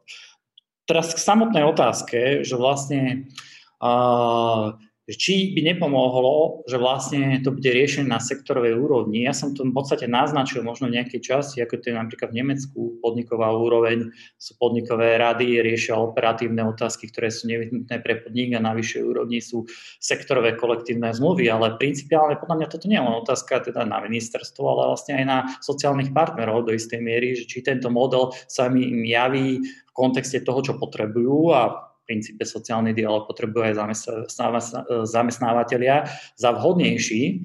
A zároveň zase moje skúsenosti so sektorovým kolektívnym dialogom reálne, koľko je 20 sektorových kolektivných zmluv, niektoré sa prekrývajú. Otázka je, že či ich obsah vlastne je nejakým spôsobom výrazne nad rámec zákona v praxi málo kedy závisí samozrejme od sektoru. To znamená, že aj to sektorové kolektívne vyjednávanie nie je nejak, povedal by som, extrémne silné v súčasných podmienkách a ako štát samozrejme vnímame ten pokles organizovanosti a samozrejme to má veľa príčin, to znamená, že v podstate nové profesie ktoré nemajú záujem sa združovať. Ako ste spomenuli aj vy, že mnohé povolania nie sú vykonávané v pracovnom pomere alebo v pracovnoprávnom vzťahu a vykonávané sú ako sa začalo. To znamená, že otázka je, že či, ja som kedysi sa aj pani podpredsedničkou na túto tému bavil, eh, som hovoril, že do istej miery je naozaj potrebné uvažovať o otázke, že do akej miery vlastne môžu odbory združovať aj nezamestnancov. To znamená, tak jak napríklad na, na západe, že to znamená nie profesie také typu úplne SZČO, ale profesie podobné zamestnancom napríklad. To znamená, že sa objavujú tie hybridné statusy, lebo na Slovensku sa stále hovorí o tom, že zamestnanec alebo podnikateľ, teda SZČO, ale v mnohých štátoch, ale aj inak na Slovensku sú, existujú kvázi statusy, napríklad uh, na, zákon o športe rieši profesionálneho športovca ako iný pracovnoprávny vzťah, ale zároveň nemá pracovnú zmluvu a zároveň je otázne, že do akej miery v zákone, ja som teda nenašiel, hľadal som, nie je označený za zamestnanca. To znamená, z toho samozrejme vyplývajú rôzne otázky, napríklad aj teraz pri riešení nejakej prvej pomoci. Takže toto sú napríklad relevantné otázky, že kde sú hranice, povedzme, odborového združovania, že či to naozaj musí byť iba zamestnanec, alebo aj niekto. Samozrejme, tam som poznamenal ešte jednu vec, že to, čo je legálne v pracovnoprávnych vzťahoch, napríklad e, nemusí byť legálne v oblasti e, podnikateľov, lebo keď si zoberiete, že sa združia podnikatelia v oblasti, alebo teda v oblasti prekladateľstva, napríklad ako podnikatelia, tak do istej miery sa dostávame do re, režimu kartelu protisúťažného práva a tak ďalej. To znamená, že, že nie je to zase také jednoduché, pretože v praxi, áno, stretli sa podnikatelia, že idú presadzovať svoje záujmy, dohodli sa a nakoniec skončili s pokutou a, od štátu. Takže asi tu by som to uzavral zatiaľ. Ďakujem pekne. Otázky nám pribúdajú možno ešte rýchlejším tempom ako odpovede, pretože pribúdajú v odpovediach, ale to je asi charakteristické pre dobu zmeny. Čiže dám slovo pánovi Švecovi, ale pridám ešte jednu otázku, ktorá sa opäť objavila od, od registrovaných účastníkov. Vy ste spomínali ťažkosti súvisiace s rozhodovacím procesom, ktoré teraz rozhodcovským procesom. Um, nie je problém v tom, že tento rozhodcovský proces, tak ako je nastavený dnes, alebo podľa pravidel, ktorými funguje dnes, nie je dostatoč, dostatočne dobre definovaný, čiže nie je to ďalšia oblasť, ktorá, ktorú by bolo treba meniť, definovať jasnejšie. Napríklad aj preto, aby sa dalo aby sa dal riešiť ten problém množstva odborových organizácií, z ktorých niektoré sú reprezentatívne a chcú spolupracovať a niektoré proste spolupracovať nechcú, respektíve sledujú iba veľmi úzky, úzky záujem. Nech sa páči. Ďakujem veľmi pekne. Ja teda rýchlo odpoviem na vašu otázku. Áno, máte pravdu. Ale my to opakujeme už 10-12 rokov, že systém rozhodcov treba zmeniť. Tie návrhy sa objavili, tak dajme rozhodcovské konanie najvyššiemu správnemu súdu, ktorý vznikne. Bez problémov. Bude to súd, všetci budú mať povinnosť voči nemu konať, bude môcť ukladať pokuty, vybavené. Nemáte žiadny problém. Zoberme systém rozhodcov, nechajme len systém sprostredkovateľov, to znamená mediátorov v kolektívnom vyjednávaní, kľudne na riešenie kolektívnych sporov. Zoberme, zoberme systém rozhodovania zo zákona o kolektívnom vyjednávaní, kolegovia, ktorí aj účastníci sú pripojení, vedia, aký je to problém. Rozhodca je správny orgán, není správny orgán, máte právo konať, nemáte právo konať, nikto s vami nechce spolupracovať a dajme to najvyššiemu správnemu súdu. Ja v tom žiadny problém nevidím a myslím, že práve tí kolegovia, čo sme a čo sa aj stretávame ako rozhodcovia a vymieňame si tieto skúsenosti, nepoviem, že by sa nám uľavilo, ale áno, vyriešilo by to mnohé veci, mnohé spochybňovania rozhodnutí a Zvýšilo by to objektívnosť toho celého systému, ale, a to je obrovské ale, kto bude tých sudcov v oblasti pracovnoprávnych vzťahov vzdelávať. A ja myslím, že nepoviem žiadnu novinku. Jednoducho máme veľmi málo nejakých takých zásadných rozhodnutí v oblasti pracovnopráva, takmer žiadne v oblasti kolektívnych pracovnoprávnych vzťahov. To znamená, my nemáme tú súdnu prax, aj preto používam veľmi často české judikáty po druhé, mnohé z tých súdnych rozhodnutí, ktoré dnes naozaj vychádzajú aj z okresných, aj krajských súdov, poviem, že sú prekvapivé pre tých ľudí, ktorí sa reálne zaoberajú pracovným právom. Pretože tí sudcovia, a dúfam, že si to dovolím povedať, teda dovolím si to povedať, nemajú dostatočne hlboké vedomosti práve z oblasti pracovného práva a z oblasti kolektívneho pracovnoprávnych vzťahov ich bude ešte menej. Ja sám som absolvoval dve alebo tri súdne konania, ktoré sa práve týkali aj systému rozhodcov a naozaj tí sudcovia sa ako keby učili práve na tom súdnom pojednávaní tie vnútorné pomery, kto je členom, kto nie je členom, čo majú vlastne vôbec posudzovať. Čiže ono to spolu so sebou prináša, áno, zmeňme právnu úpravu, ale potom zmeňme alebo vzdelávajme aj aktérov, ktorí budú potom vystupovať v tom, v tom samotnom konaní a rozhodovať o, o tých sporoch. A druhá a tretia veľmi rýchla pripomienka. Viete, nemôžete oddeliť existenciu a právnu úpravu odborov od existencie pracovného práva. Ja si myslím, že asi nepoviem nič nové. My sme tiež s pani viceprezidentkou na nejakom podujatí o tom diskutovali, že ako keby samotná charakteristika odborov je spätá s tou samotnou charakteristikou pracovného práva. Čím viac ľudí nám bude utekať z toho pracovného práva do živnostníkov, do ekonomicky závislých, nezávislých a neviem akých profesí, čím viac ako keby budeme spod toho pracovného práva vysúvať niektoré kategórie práce, ktoré predtým boli výlučne zamestnanci, tým väčší bude problém nielen pre odbory, ale tým väčší bude problém pre samotné združovanie tých, tých ľudí v rámci nejakých celkov. Lebo tu potom, možno ja nadviežem na pána riaditeľa a poviem, je filozofická otázka.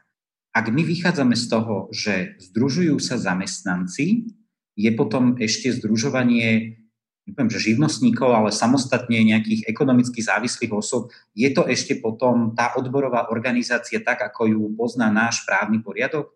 Ak poviete, že áno, odbory by sa mali prispôsobiť, tak ale potom musíte transformovať aj celú oblasť kolektívnych pracovnoprávnych vzťahov, lebo základná teória hovorí, že kolektívne pracovnoprávne vzťahy sú pracovnoprávne vzťahy. Vy predsa nemôžete ísť potom uzatvárať, alebo podľa mňa nemôžete ísť uzatvárať kolektívnu zmluvu, pre zoskupenie živnostníkov?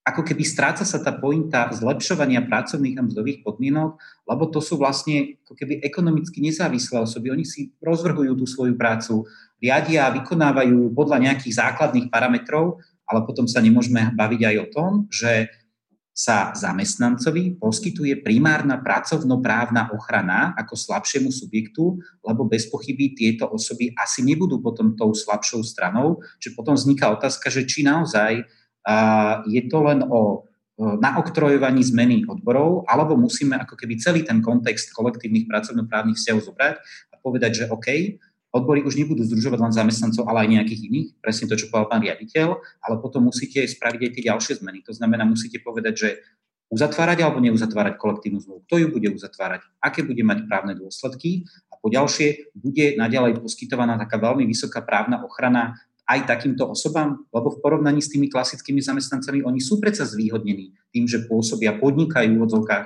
na základe osobitného právneho predpisu. A posledná pripomienka, by sme odpovedali aj na tú otázku tých KZVsiek, alebo teda toho vyššieho vyjednávania. Áno, správme, zlepšíme odvetvové vyjednávanie, ale to sa nedá tak, že teraz príjmeme nejakú novelu zákona, ktorá povie, že teda kolektívne zmluvy vyššieho stupňa sú záväzné neviem pre koho, pretože ak si zoberiete ten systém, my nemáme odvetvové kolektívne zmluvy lebo naša kolektívna zmluva vyššieho stupňa je záväzná len pre zamestnancov, teda pre zamestnávateľov, ktorí sú uvedené v tom zozname, ak potom niek prejde nejakým procesom reprezentatívnosti. Ale aj práve v tom Nemecku alebo v tom zahraničí sú práve tie kolektívne odvetvové zmluvy ako keby uzatvárané práve na tú profesiu, nie na nejaký štatistický kód klasifikácie, ktorý máme nastavený. Čiže my máme celý ten systém kolektívneho vyjednávania postavený na podnikovej úrovni Môžeme posilniť odvetvovú, ale musíme spraviť úplne nový zákon, musíme definovať nových ako keby aktérov, to znamená, ktorí budú vystupovať na úrovni odvetvia a čo je vlastne to odvetvie. Zoberte si, že mnohé odvetvia nízka končia. Ak sa budeme baviť o tom, že strojárske, elektrotechnické teda odvetvie ešte stále nejako pretrváva, sú mnohé odvetvia, ktoré už skončili, ale majú svoj kód. Budeme aj pre takéto uzatvárať kolektívne zmluvy vyššieho stupňa alebo nebudeme ako keby my používame hospodárske vymedzenie tých odvetví, ale to nestačí práve pre účely kolektívnych pracovnoprávnych vzťahov. Čiže odpoveď je áno, ale inak. Mm-hmm. Ďakujem. Pani Uhlorová chcela reagovať. Áno, ja chcem nadviazať na pána docenta, ale v podstate, čo aj pán riaditeľ hovoril, robila som si nejaké poznámky, ale hneď sa dotknem teda tých kolektívnych zmluv a, a prac, kolektívnych pracovnoprávnych vzťahov. Hovoríme tu o výzvach budúcnosti, o zmenách, ktoré prinesie digitalizácia, štvrtá priemyselná revolúcia a tak ďalej. Tieto zmeny sa samozrejme dotknú bezprostredne samotného života zamestnancov, pracujúcich, pracovného prostredia, charakteru práce, obsahu, kvality práce ale aj kolektívnych zmluv. Uh, my si musíme vlastne zodpovedať uh, otázky, že čo vôbec bude cieľom kolektívneho vyjednávania, uh, kto budú zmluvní partnery, ako ich budeme mať zadefinovaní, zadef, zadefinovaných. Keď sa bavíme o nových formách práce, o nových profesiách, my v podstate nemáme ani definične a už vôbec nie legislatívne v mnohých prípadoch ekonomicky daňovo vymedzené práve alebo zarámcované práve tieto nové formy práce, nové profesie. Čiže kto budú, kto budú partneri, čiže koho budú mať členov odbory, kto bude na druhej strane ako zamestnávateľ, s kým bude vyjednávaná tá kolektívna zmluva, koho budú zastupovať a čo bude vôbec obsahom tých kolektívnych zmluv. Budú to tie tradičné oblasti ako mzdová politika, sociálna politika, pracovný čas, pracovné podmienky, alebo nastane aj nejaký vážny kvalitatívny posun aj, aj v tejto oblasti. Čo bude tým ťaž, ťažiskovým bodom kolektívnych zmluv v budúcnosti uh, štvrtej priemyselnej revolúcie? Bude to, bude to teda vychádzať uh, z tých aktuálnych potrieb uh, pracujúcich. Bude to ochrana, bude to kontrola, bude to odmena, bude to vzdelávanie, bude to dôstojnosť, bude to nejaká um, uh, tlak na uh, kvalitu. Čiže uh, ak e, tradičná súčasná sociálna mzdová politika vychádza práve z objemu práce, ktorá je e, meraná určitým pracovným časom a z určitej garancie, že tento rozmer definuje aj jeho odmenu, tak e, zmeny nastávajú aj v, pre, v premenlivosti tejto premennej ako, ako pracovného času, čo sa potom odzrkadluje aj v nepravidelnosti e, príjmov pracovníkov. E, v istom období môže pracovník e, zarobiť viac, v istom období nemusí zarobiť vôbec, vôbec nič.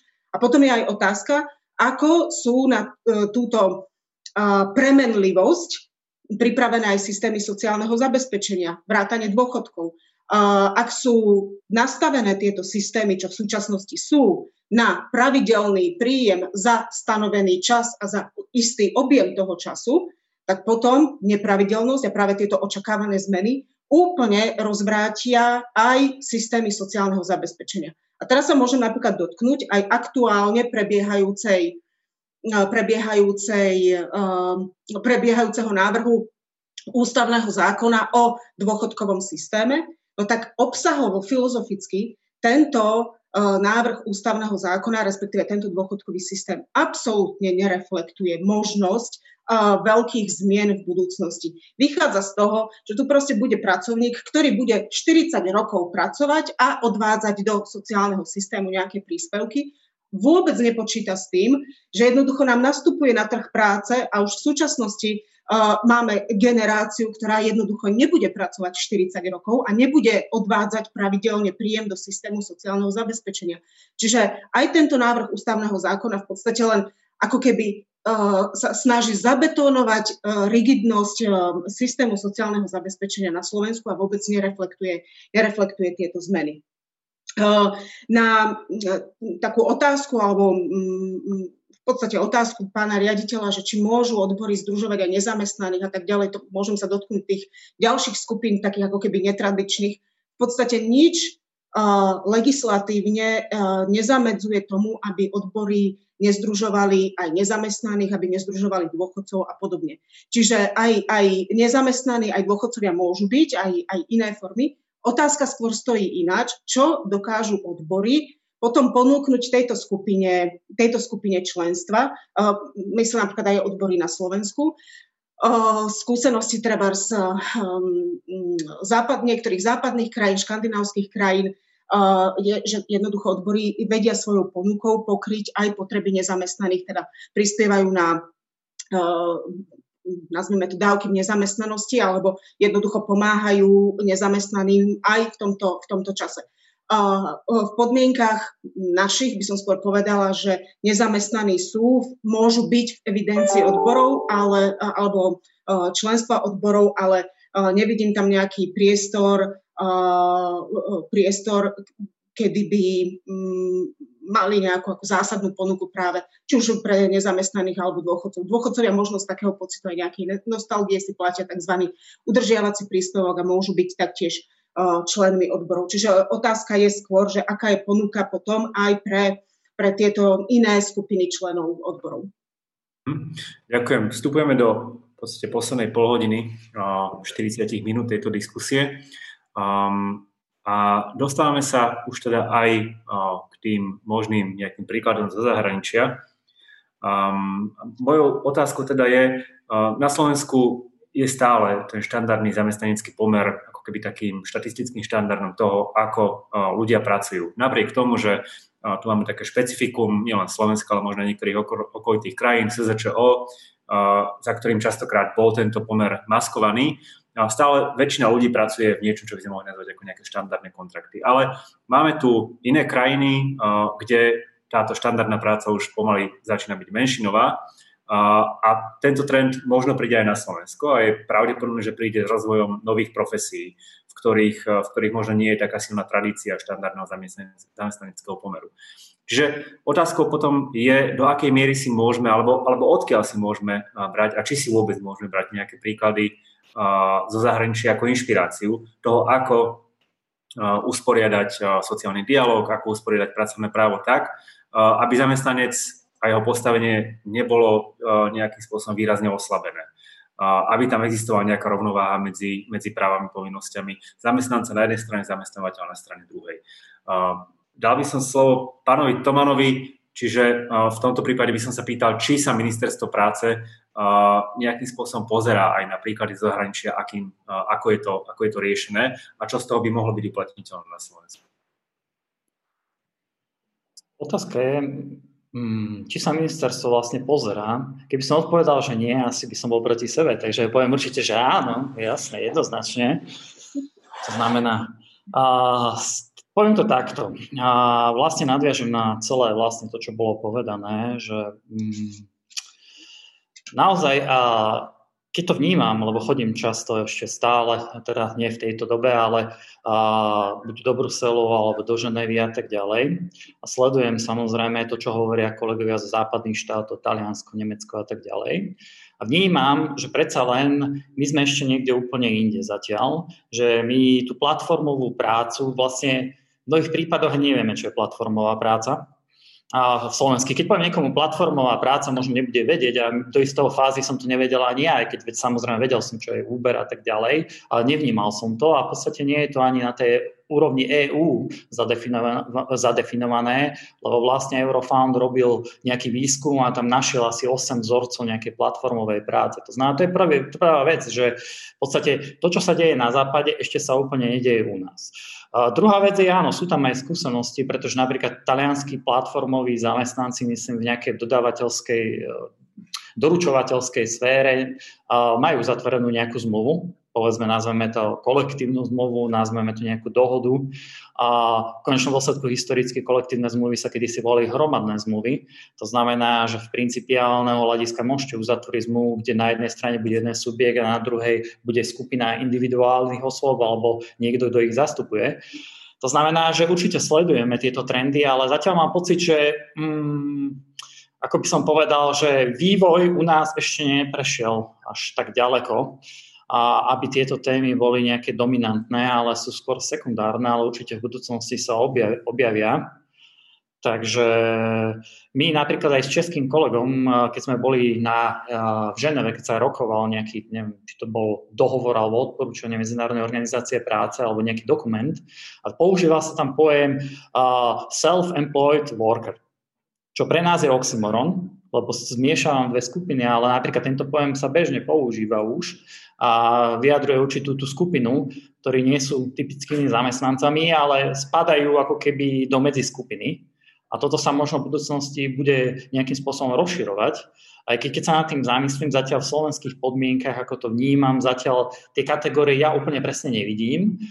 A treba povedať, že ministerstvo práce zastrešuje síce prácu, ale zastrešuje pracovnoprávne vzťahy. To znamená, že do istej miery veci, ktoré sa týkajú napríklad Uberu alebo tak Airbnb a tak ďalej, týchto vecí, v konečnom dôsledku ani nespadajú pod ministerstvo práce. Napríklad, keď sa riešili problémy s taxislužbami, riešilo to ministerstvo dopravy. Potom napríklad otázku združovania v občianských združeniach v odboroch rieši zákon o združovaní občanov, ktorý patrí do posobnosti ministerstva vnútra.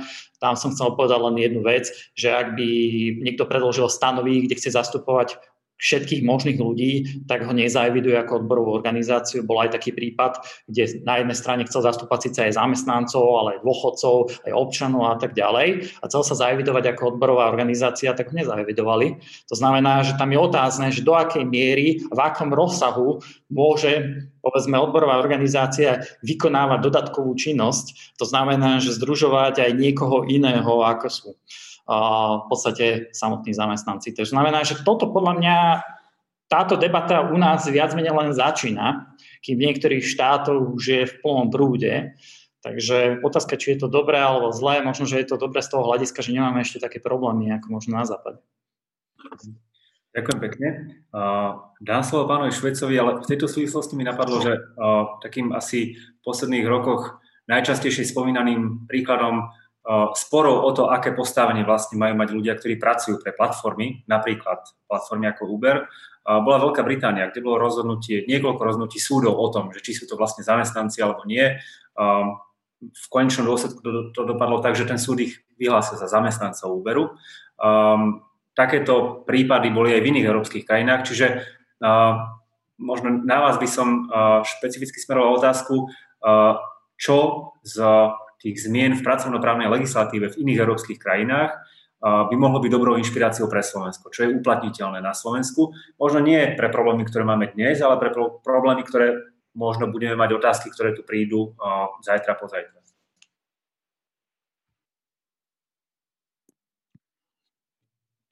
To je dobrá otázka, lebo podľa mňa zatiaľ ťažko povedať, pretože vidíte to aj na tejto debate, že zatiaľ pre nás otázka združovania v odboroch nezamestnancov je trocha extrémna, by som povedal. To znamená, že vaša otázka možno bude zaujímavá možno o 5 rokov, lebo aj s tým Uberom je to také relatívne. My sme to analyzovali svojho času a máte profesie, ktoré môžete vykonať ako živnostní, ako zamestnanie, ono závisí. Ja poviem aj príklad Uberu. Jedna vec je, že pripojíte sa na tú platformu. A teraz otázka, aké sú pravidlá tej platformy aj napríklad na Slovensku. Musíte jazdiť v určitom čase, alebo môžete sa dobrovoľne pri, pri, pripojiť. Napríklad sa rozhodnete, že vy budete jazdiť len jeden štvrtok v mesiaci a platforma vám povie, že môžete. Je to závislá práca? Podľa mňa nie. Ale ak vám platforma povie, toto je minimálny rozsah, ktorý musíte jazdiť, alebo napríklad v prípade taxislužby, dlhá diskusia, že či taxikár je zamestnanec a kedy nie je zamestnanec a tak ďalej, je, že napríklad sú príklady, keď taxikár odmietne niekoho odviesť, pretože je to pre neho nevýhodné, jazdí síce pod logom tej taxislužby, ale vlastne nie je zamestnanec. A teraz je otázka, že ak napríklad za to, že niekoho neodvezia, majiteľ mu to prikáže, nasleduje trest, napríklad 24 hodín je odpojený od vysielačky, to znamená, nemôže robiť, tak je zjavné, že to naznačuje, že asi nejakom závislom vzťahu. Ale ak má určitú zmieru slobody, aj pri tom Uberi, že on sa rozhodne, že kedy, tak tým zamestnancom nebude. A priznám sa, že detálne obchodné podmienky zase nevieme, pretože samozrejme nie sú verejné, ale samozrejme sme to analyzovali. To znamená, že v budúcnosti samozrejme základná otázka bude definícia závislej práce. To je jedna vec, že čo tam spadá, čo tam nespadá. Druhá vec je, aké správ majú mať práve osoby, ktoré sú v nejakom medzistatuse, lebo je veľa osob, ktoré sú v medzistatuse. Napríklad my na ministerstve často diskutujeme tzv. profesionálnych rodičov v detských domovoch, ktoré sú podľa zákona zamestnancami, ale samozrejme neviete na nich aplikovať celú pracovnoprávnu úpravu. To znamená, že, že toto budú podľa mňa témy, že povedzme povýšenie niektorých práv, niektorých skupín osôb, a aby mali práva podobné zamestnancom, ale nie v plnom rozsahu, lebo naozaj aj to isté je profesionálny šport. Nemôžete proste napasovať pravidlá organizácie pracovného času pre zamestnanca vo výrobe, ale možno aj v nejakom kreatívnom priemysle na športovca, ktorý má osobitný režim a tak ďalej. To znamená, že podľa mňa toto je zatiaľ miera debaty, ktorá sa vedie a nejaká hlbšia zatiaľ nie je a ešte podľa mňa istý čas bude na Slovensku prebieha táto jednoduchá debata, nie je tá zložitejšia. Ďakujem pekne. Pán Švec, ak k tomu chcete niečo dodať. Ďakujem veľmi pekne. Ja, by som, ja viem, že sa to nepatrí, ale ja by som možno vám položil otázku ako moderátorovi a nezainteresovanému subjektu v oblasti pracovnoprávnych vzťahov. My máme zhruba 250 paragrafov v zákonníku práce, z ktorých niektoré boli zrušené, ale teda číslo stále zachováva, zachovávame v vodovkách. A máme nejakých asi 22 alebo 24 paragrafov v rámci zákona o kolektívnom jednaní. Myslíte si, že to je dosť? Alebo nie? Teraz to je odpoveď na vašu otázku. A my v pracovnoprávnych vzťahoch, alebo teda aj v teórii, ale aj v pracovnoprávnych vzťahoch, ako keby pocitovo riešime niektoré situácie, lebo právna úprava je všeobecná, nie je vyčerpávajúca, kolektívne zmluvy na to v mnohých prípadoch nejaké odpovede nedávajú, buď opisujú právnu úpravu, alebo naozaj sa orientujú len na to, čo bolo už spomínané, že zlepšenie mzdových podmienok, možno nejakú ochranu pri skončení pracovného pomeru a, a teda a teda. A preto všetky tie komentáre k, tej prac, k zákonníku práce majú cez 2000 strán, pretože všetko je robené ako keby tou aplikačnou praxou. Čiže skúsim byť veľmi taký subjektívny a neprofesionálny mňa diskusia o Ubere a, a všetkých týchto platformových zamestnaniach v zásade nevyrušuje, lebo my by sme potrebovali vyriešiť také iné základné veci, že kto je vôbec zástupca zamestnancov. Zoberte si už len príklad. Paragraf 11a zákonníka práce hovorí, že zástupcom zamestnancov je príslušný odborový orgán, ale paragraf 230 a ďalej, ktorý hovorí vlastne o právnej úprave, hovorí o odborovej organizácii. Ale nehovorí nič do tejto novely o príslušnom odborovom orgáne. My napríklad už viac ako 6 alebo myslím, že 8 rokov diskutujeme v rámci odborných konferencií, že nejde o to, že zákonník práce nesedí napríklad na športovcu alebo Uber. On nám nesedí ani na manažérov. Oni nám začínajú robiť manažerské zmluvy alebo zmluvy o výkone funkcie a buď si to podpisujú sami a tvária sa, že má generálny riaditeľ gastrolístky, lebo si to sám podpíše a tvári sa, že je zamestnanec, alebo nám absolútne unikajú z oblasti pracovného práva a robia sa rôzne manažerské zmluvy, kde na jednej strane sa mu niečo deklaruje, ale je tam natvrdo napísané, že sa mu dohadujú mzdové podmienky. Čiže my ako keby máme problém vôbec s rozlišením pôsobnosti zákonníka práce na modré a biele goliere. A to je už diskusia teda robotníkov a ako keby tie tie iné typy zamestnancov, to znamená vyššie postavených, či už prvej alebo druhej riadiacej línie pod štatutárnym orgánom.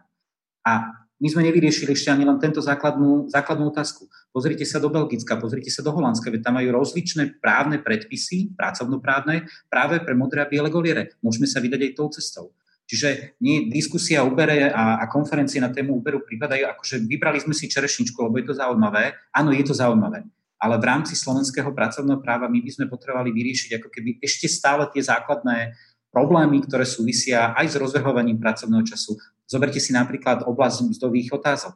Veď my máme v zásade 3-4 otáz, 3-4 paragrafy, ktoré hovoria o úprave mzdových podmienok. Máme síce paragraf 120 minimálne mzdové nároky, ktorý ale všetci vieme, že ten opis tých činností v tých šiestich kategórií je tak všeobecný, že tam schovate takmer čokoľvek a máme problém pri zaraďovaní zamestnancov do tých jednotlivých stupňov náročnosti práce. Čiže tá diskusia je super, aj áno, vaše otázky sú veľmi relevantné, ale tak ešte počkajte 8 až 10 rokov, kým vyriešime si tie naše základné veci, a potom sa môžeme baviť aj v Uber, aj platformách a teda, a teda, pretože ešte stále sme taký ten dinosaurus, ktorý spí práve v štruktúre, ale aj v precíznosti formulácie tej právnej úpravy v oblasti pracovnoprávnych vzťahov. Ďakujem pekne. A teraz by som dal ešte slovo pani Monike Uhlarovej a špe, tú otázku by som možno špecifikoval a, tak, čo by mohla alebo mala robiť Konfederácia odborových zväzov alebo všeobecne odbory na Slovensku, a, aby možno aktívne sa snažila a, nejakým spôsobom um, získať týchto ľudí, ktorí niekedy aj nie sú v pracovnom právnom pomere, keď ako vy sama tvrdíte, tu neexistuje nejaká právna bariéra tomu, aby ich mohli odbory zastupovať. Uh-huh.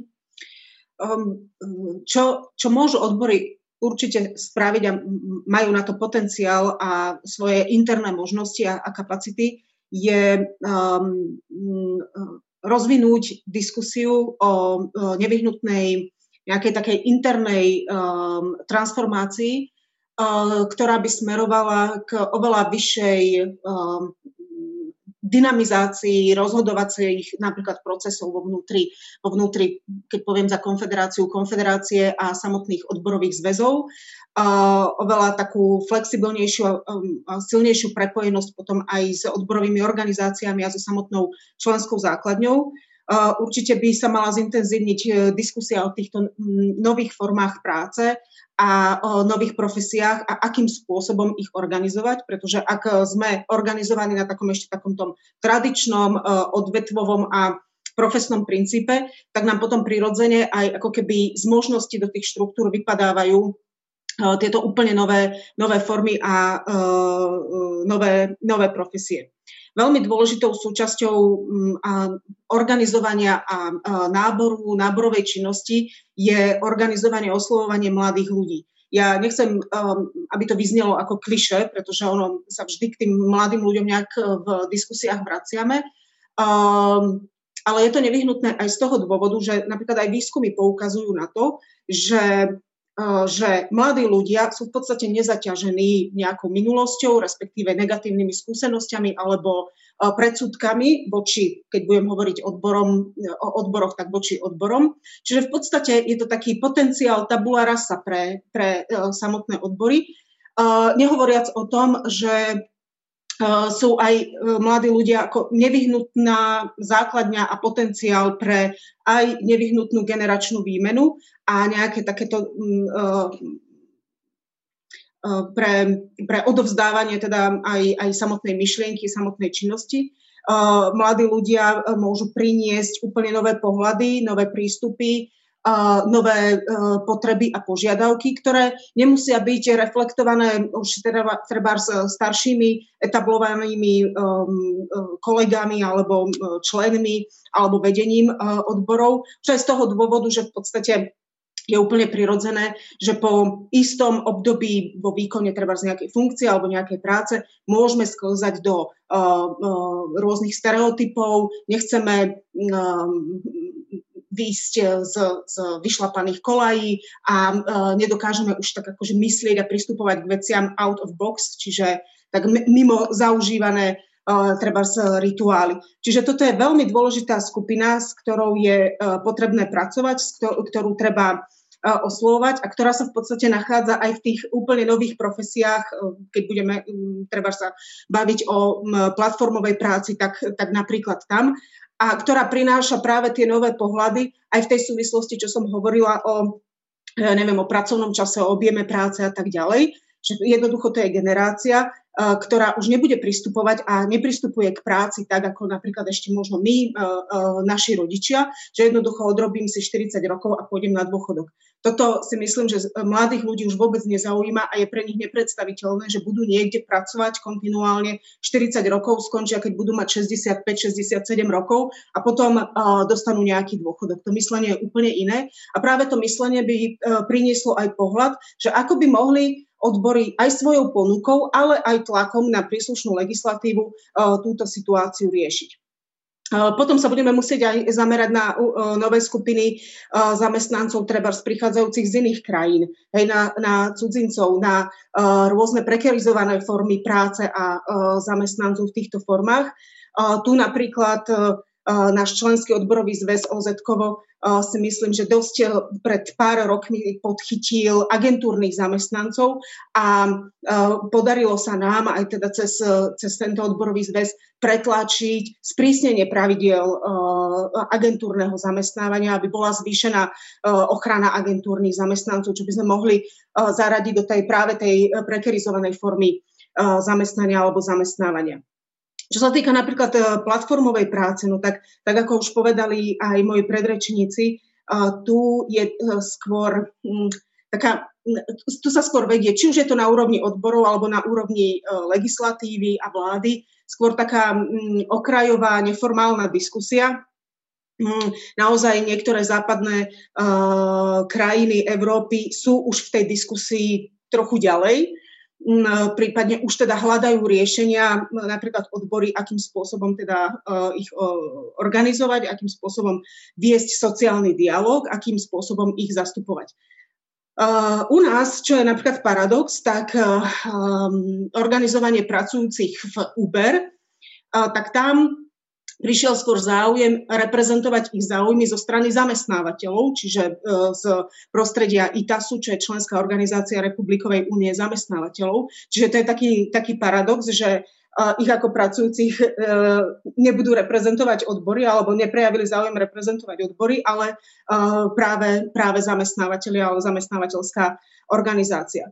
Myslím, že celkovo sociálni partnery, keď sme o tom aj tak diskutovali, sa aj zamestnávateľe, aj odbory zhodujeme na tom, že máme ako keby štruktúrálne prekážky na organizovanie a vedenie potom sociálneho dialógu aj v prospech týchto nových typov pracovníkov.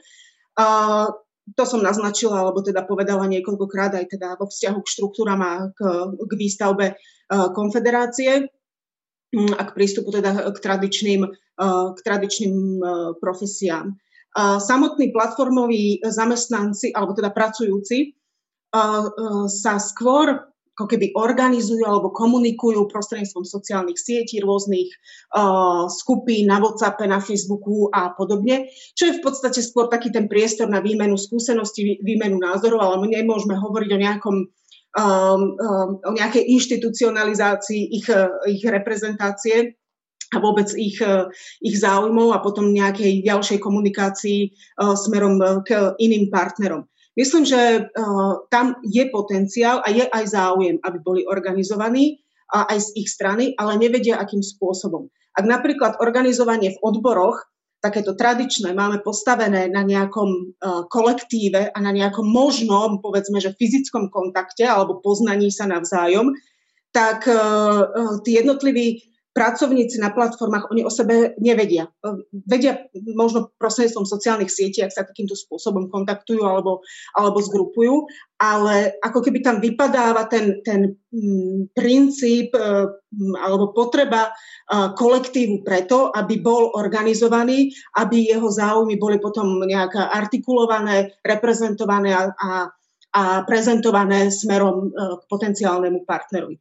Čiže toto všetko e, je nevyhnutné určite riešiť a zodpovedať si tie otázky a nejak e, pristupovať aktívne a možno naozaj zmeniť aj tie tradičné postupy a prístupy tak, aby sme prekročili povedzme, že svoj tieň a, a dokázali sa priblížiť aj k týmto úplne novým formám.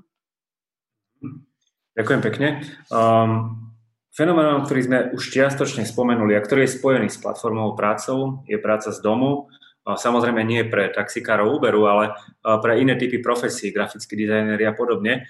Okrem toho, s digitalizáciou a automatizáciou sa táto práca z domu môže stať aktuálnou aj pre zamestnania, ktoré sme doteraz považovali za typicky manuálne, zamestnania, ktoré sa vykonávali priamo v nejakej fabrike. Čiže mojou otázkou je, do akej miery alebo akým spôsobom by mali, by mali reflektovať tie pravidlá, ktoré sú v zákonníku práce alebo, alebo v iných právnych úpravách. A práve tento fenomén práce z domu, kde je napríklad veľmi ťažké odlišiť, čo je ešte pracovný čas, čo už pracovný čas nie je, aké, aké, aké právo na oddych alebo ako má byť definované právo na oddych tohto zamestnanca. Slovo dám pánovi Švecovi, pretože sa tomu na úvod venoval spomínala to teda, čiže nech sa páči. Ďakujem veľmi pekne. A ja vám nedám vyčerpávajúcu odpoveď, lebo v podstate nikto z nás na tú otázku nevie odpovedať. Ono to vytvára nielen kontext pracovného času, ale napríklad zodpovednostných vzťahov. Ako budete posudzovať napríklad situáciu, keď sa zamestnancovi niečo stane? Ja, ako posúdite, či to pri výkone práce? Akože jediný signifikantný keby prípad je, keď mu zhorí ten počítač, ktorý ste mu dali, alebo ste mu poskytli stoličku a teda bude zlá a zrúti sa na nej a niečo si spraví, tak OK. Ale na druhej strane zase, ako budete posudzovať prípad, keď sa doma potkne a niečo si spraví. No bolo to teoreticky pri výkone práce. Na druhej strane, ako keby zamestnávateľ nezodpovedáte za rozmiestnenie, poviem, nábytku a vybavenia v, tej, v tom priestore, kde ten zamestnanec bude pracovať.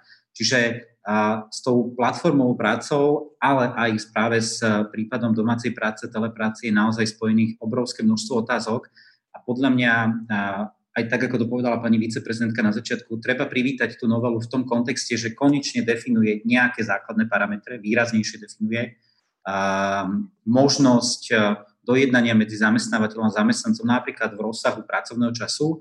A práve preto, že napríklad my sme pri domácej práci mali problém v tom, že vraj existovalo nejaké usmernenie, neviem koho, a inšpektorátu práce, že nemôžete vykonávať domácu prácu v plnom rozsahu toho ustanoveného týždenného pracovného času. To sa tou novelou výrazne odstraňuje, lebo to bude teda na dohode zamestnávateľa a zamestnanca. Rovnako výrazne výrazne možno pozitívne vnímať to právo na odpojenie, ale ako keby to je len taká prvá lastovička, ktorá s tou domácou prácou súvisí alebo stále prácou. Ja si myslím, že ak môžeme aj apelovať v budúcom roku, bude treba prísť ďalšími úpravami práve domácej práce, telepráce, lebo tie otázky sa naozaj vynárajú aj vo vzťahu k prekažkám v práci, aj vo vzťahu možno k nejakým prekažkám v práci na strane zamestnávateľa, lebo ja si myslím, že práve aj na strane zamestnanca môžu nastať prípady, kedy bude potrebné toto dané obdobie posúdiť ako prekažku a nie to, že teda mu poskytnem pracovné voľno, ktoré si odpracujú, lebo aj to nám zamestnávateľe robia, že veď keď je doma, tak nech si robí niečo iné, tým bude môcť poskytovať a ďalej prácu, alebo teda pridelovať ďalej prácu, čiže budeme musieť asi výraznejšie prikročiť k tomu zlepšovaniu tej pracovnoprávnej ochrany zamestnanca, nielen právom na odpode. Je pozitívne, ale je len, je len začiatok celého procesu. Mm-hmm. Ďakujem pekne. Čiže ja ešte dám teraz slovo pánovi Tomanovi. otázka samozrejme prirodzene je, že či ministerstvo uvažuje o, takomto ďalšom alebo o takýchto ďalších úpravách, možno aj takých, ako naznačil pán Švec. Čiže nech sa páči. Tak, keďže pán Švec sedí tuto 2,1 metra odo mňa, tak jeho úvahy vysoko oceňujem. A poviem, poviem to takto. A my ako ministerstvo sme spokojní samozrejme s novelou. A otázka znie, či je potrebné niektoré veci prele, preregulovať alebo nie. Pretože v principiálneho hľadiska domácku prácu, zákonník práce upravoval už minimálne od roku 1965. To znamená, tedy možno pre iné účely, úplne s inou filozofickou úvahou, kedy vlastne sa hovorilo o tom, že vlastne práca sa primárne má vykonávať na pracovisku zamestnávateľa a že výkon práce z domácnosti má byť len výnimočný. To znamená, že tá koncentrácia bola na pracovisku. Teraz sa to opačne, otáča opačne, že v principiálneho hľadiska vlastne sa veľ, už časť práce dosť výrazná presúva do domácnosti a skôr je tá opačná otázka, že či to je úplne dobre v niektorých veciach samozrejme. A, a potom samozrejme tie právne otázky s tým súvisia.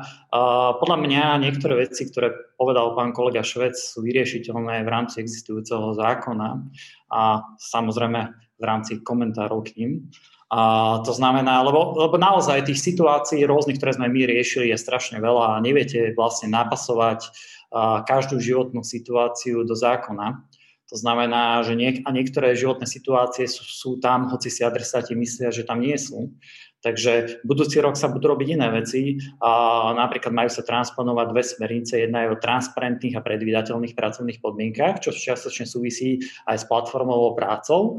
A samozrejme jedna z tých otázok, ktorá zostala otvorená a môže byť vnímaná do určitej miery negatívne a možno v inom rozsahu, než kolega Švec e, teda povedal, a možno je e, používanie napríklad zaručeného elektronického podpisu pracovnoprávnych vzťahoch, že napríklad zamestnanec je doma v Košiciach, zamestnávateľ je v Bratislave a v rámci podnikateľského kilečka číslo 2 prišla vlastne návrh zo strany ministerstva hospodárstva, aby teda sa umožnil zaručený elektronický podpis aj pracovnoprávnych vzťahov, čo ministerstvo vzhľadom na zložitosť situácie, defin, definovanie tých pravidel momentne akceptovalo, ale minimálne budúci rok bude táto diskusia prebiehať. Ak si pozrieme zákonník práce Českej republiky, je to tam upravené. A ak poviem svoj vlastný názor, neviem si predstaviť, teda, aby robotník nejaký mal zaručený elektronický podpis, dátovú schránku a tak ďalej. Ale je to relevantná otázka, pretože nie každý zamestnanec, ktorý vykonáva domácku prácu alebo toho prácu sedí 5 km zamestnávateľ, niekto sedí možno 500, niekto dokonca pracuje z inej krajiny a tak ďalej. To znamená, že digitalizácia, napríklad toto je jedna z vecí, ktoré bude v budúcnosti potrebné nejakým spôsobom vyriešiť lebo stretol som sa napríklad aj ja s otázkou, že zamestnanec bol v Číne a chceli mi doručiť nejaký dokument, pravdepodobne skončenie pracovného pomeru.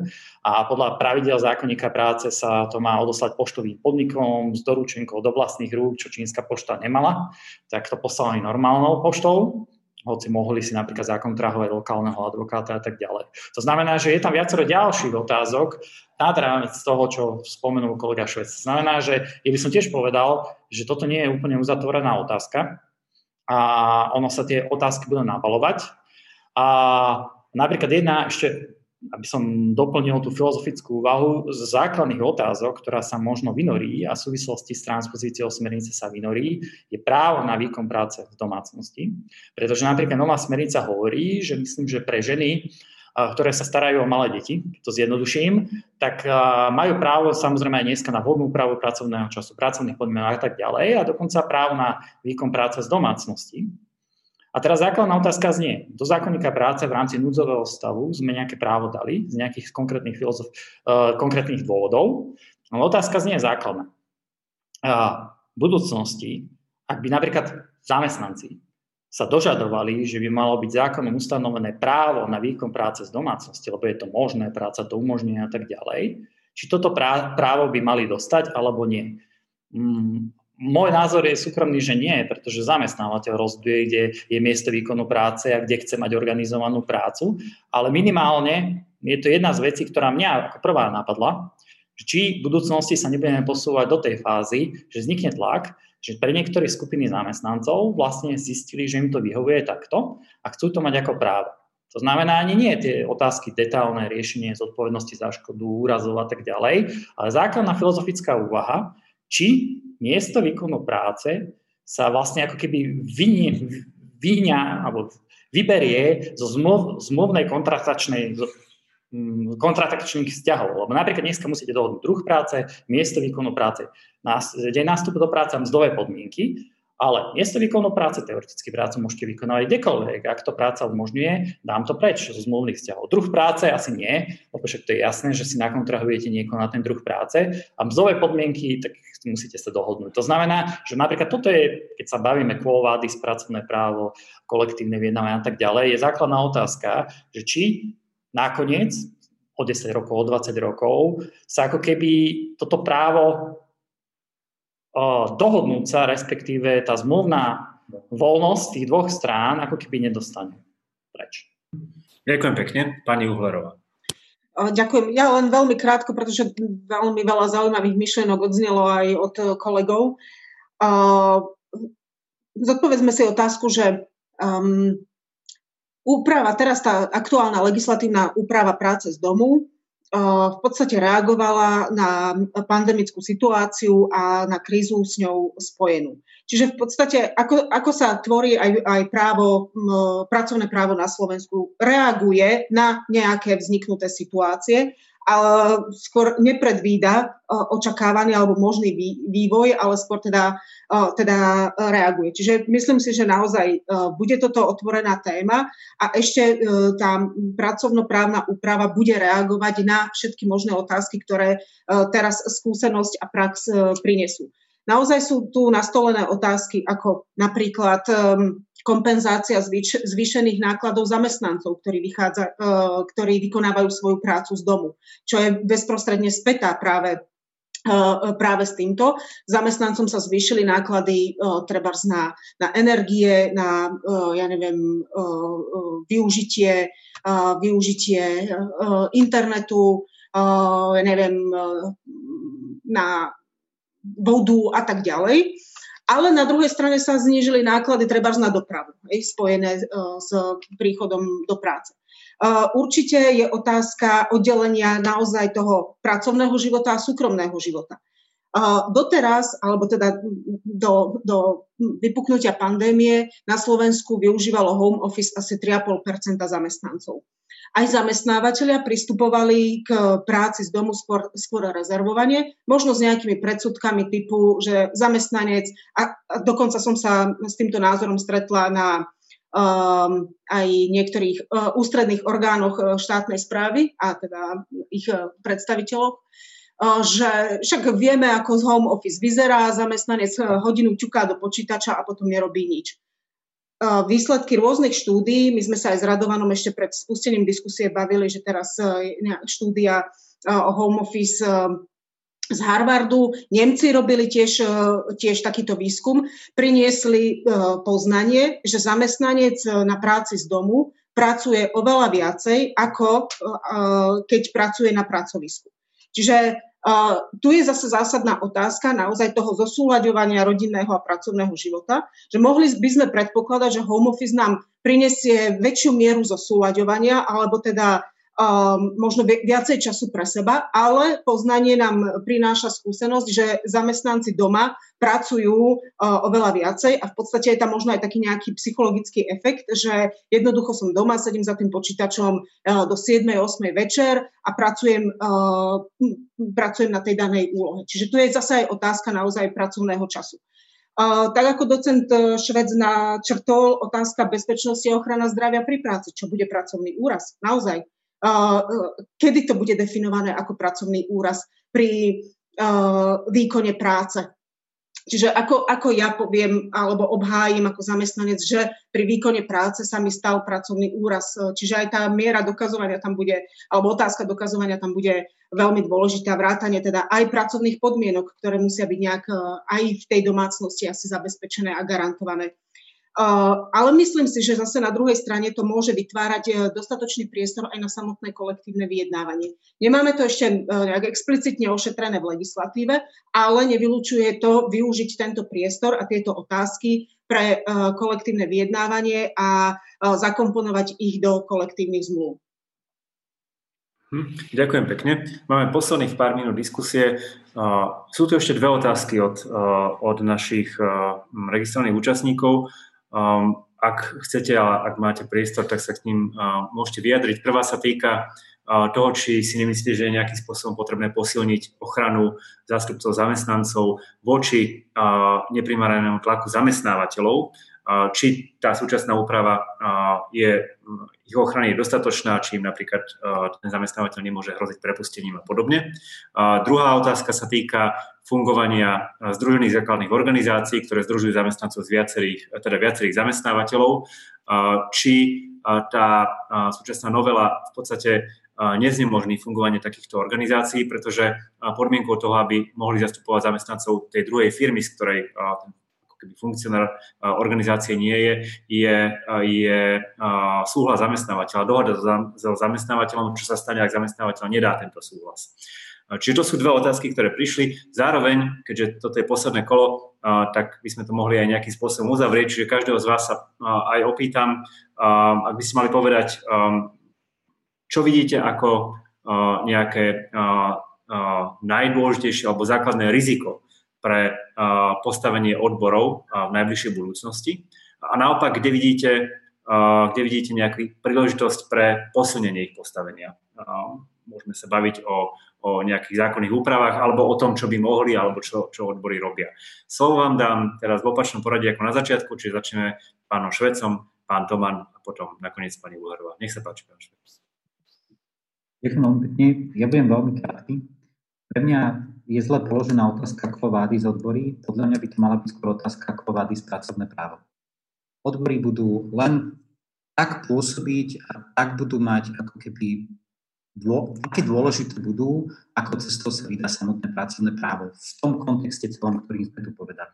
Čím menej ľudí bude vzťahnutý pod režim pracovného práva, tým pre menej ľudí budete môcť vyjednávať, ak nepríde nejakým zásadným zmenám.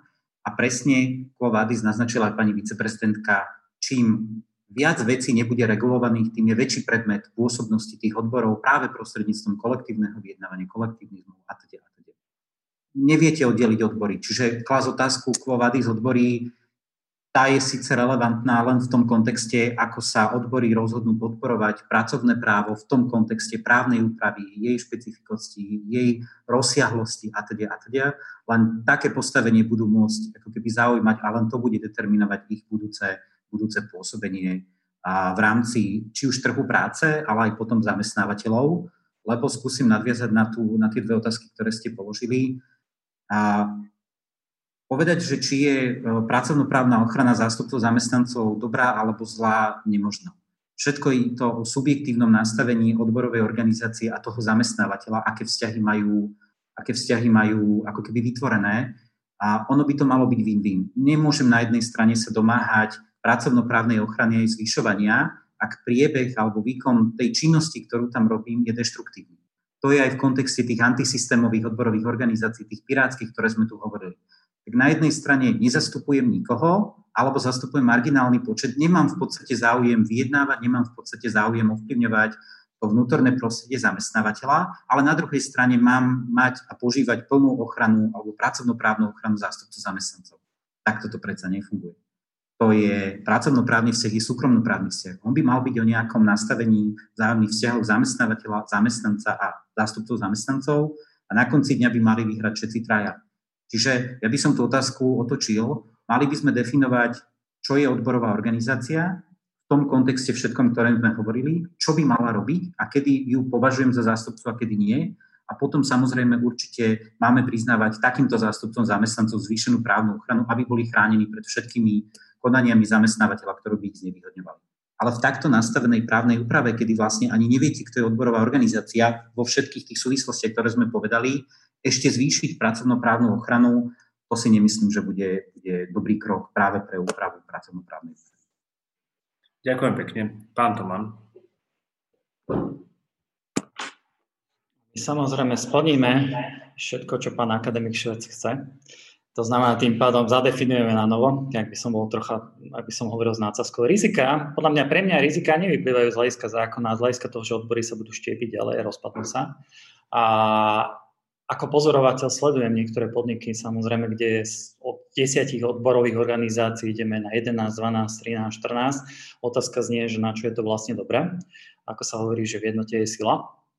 Takže podľa môjho názoru nesú, veľa vecí nesúvisí s právnou úpravou a v mnohých prípadoch právna úprava nedok, síce nedokonalá, ale dostačujúca, ale s jej implementáciou a s implementáciou z hľadiska jej účelu, že vlastne na čo fungujú odbory, e, preto aby ochránili práva zamestnancov a chránili a presadzovali voči kolektívu a nie vlastné individuálne práva pre seba. A vlastne tým, že sa atomizujú alebo štiepia, to jasne naznačuje, že koho záujmy si chcú riešiť niektorí, akože v principiálneho hľadiska. To znamená, ako z pohľadu štátu, ktorý samozrejme potrebuje eh, aj silné odbory, aj silné zamestnávateľské združenia, lebo potom sú aj vhodným partnerom na diskusiu a nie, že jedna strana je slabá, druhá je silná, ale mal by tam byť nejaký balans. Takže ja by som povedal, že ani nie je právna úprava, ale skôr ďalší vývoj bude rozhodujúci, čo, či to bude v prospech zamestnancov alebo nebude. Ďakujem pekne ešte pani Uhlorová. No ja sa pokúsim veľmi stručne a zhutnene na túto otázku odpovedať, aj keď to vo mne e, vyvoláva ďalšie a ďalšie e, otázky a, a myslím si, že by to bolo na ďalšiu asi dvojhodinovú diskusiu, že teda kam sa e, ďalej uberať. Ja už som asi v niekoľkých svojich vstupoch povedala, že čo z môjho pohľadu musia odbory spraviť teda v, v kontexte svojej nejakej internej transformácie. Uh, nakoniec sme sa vôbec nedotkli hospodárskej sociálnej rady a tripartity, a teda vrcholového sociálneho dialogu. Chápem aj pre, pre uh, krátkosť času a myslím, že to by mohla byť možno aj samostatná, úplne samostatná téma na diskusiu.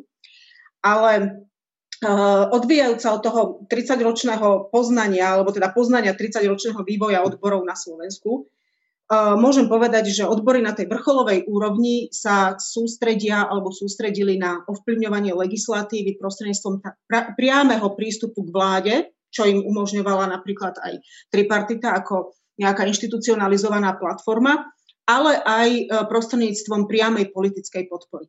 Ale toto je problém e, oboch sociálnych partnerov, aj odborov, aj zamestnávateľov, že vzhľadom aj na situáciu a to, že v sociálnemu dialogu na vrcholovej úrovni v podstate celých 30 rokov dominuje štát a, a v podstate aj do istej miery určuje, určuje, akým spôsobom sa bude vyvíjať jeho efektivitu a jeho vážnosť, tak sociálni partneri, aj odbory, aj zamestnávateľia volili práve takéto skratky smerom k vláde a smerom k politickej podpore, aby uh, získali uh, benefity prostredníctvom alebo cez, uh, cez priaznivú legislatívu. Či už to boli odbory, alebo to boli samotní zamestnávateľe.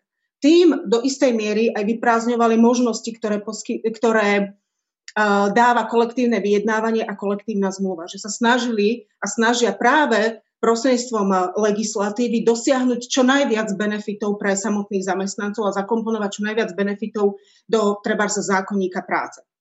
Súčasná situácia, súčasná politická situácia a situácia na tripartite v podstate uberá, oberá odbory o obidve tieto možnosti. Čiže aj o ten, povedzme, priamy prístup k vláde cez tripartitu.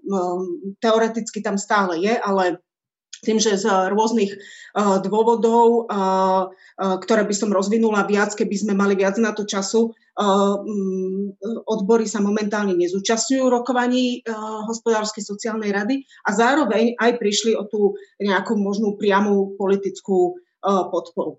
Môžeme to brať ako mm, ohrozenie, môžeme to brať ako nejaký negatívny faktor, záleží od toho, akou optikou sa na to pozrieme. Čiže môžeme túto situáciu zároveň vnímať aj ako výzvu a ako možnosť um, uh, sústrediť svoju pozornosť na budovanie vlastného potenciálu a vlastných kapacít. Čiže uh, nie je len zdroj treba to ukotvenie a etablovanie na tripartite a nejaká politická podpora a nejaký exkluzívny prístup k vláde, ale odbory by sa mali viac zamerať na, na zdroje, ktoré by posilnili viacej ich legitimitu, ich štruktúrálnu silu, um, organizovanie nových členov, uh, o čom som už teda hovorila, doteraz už zatiaľ neorganizovaných odvetví, neorganizovaných uh, uh, profesí.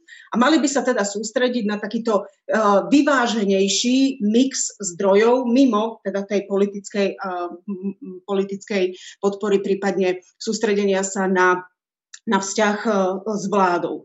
Čiže ja toto vnímam. Na jednej strane áno, môže to odbory ohroziť, súčasná situácia, ale záleží od toho, ako sa k tomu samotné odbory postavia a ako túto situáciu e, využijú v prospech budovania svojich kapacít, svojho e, potenciálu a posilňovania iných zdrojov ako e, tých, na ktoré sa doteraz sústredili. Ďakujem pekne. Týmto budeme musieť diskusiu uzavrieť, napriek tomu, že mnoho otázok ostalo otvorených. Um, uh, myslím si, že online diskusie sú uh, nepriamým dôkazom toho, že plynutie času naozaj nie je konštantné. V tom online priestore sa nám zdá, že máme ešte veľa, ale nemáme.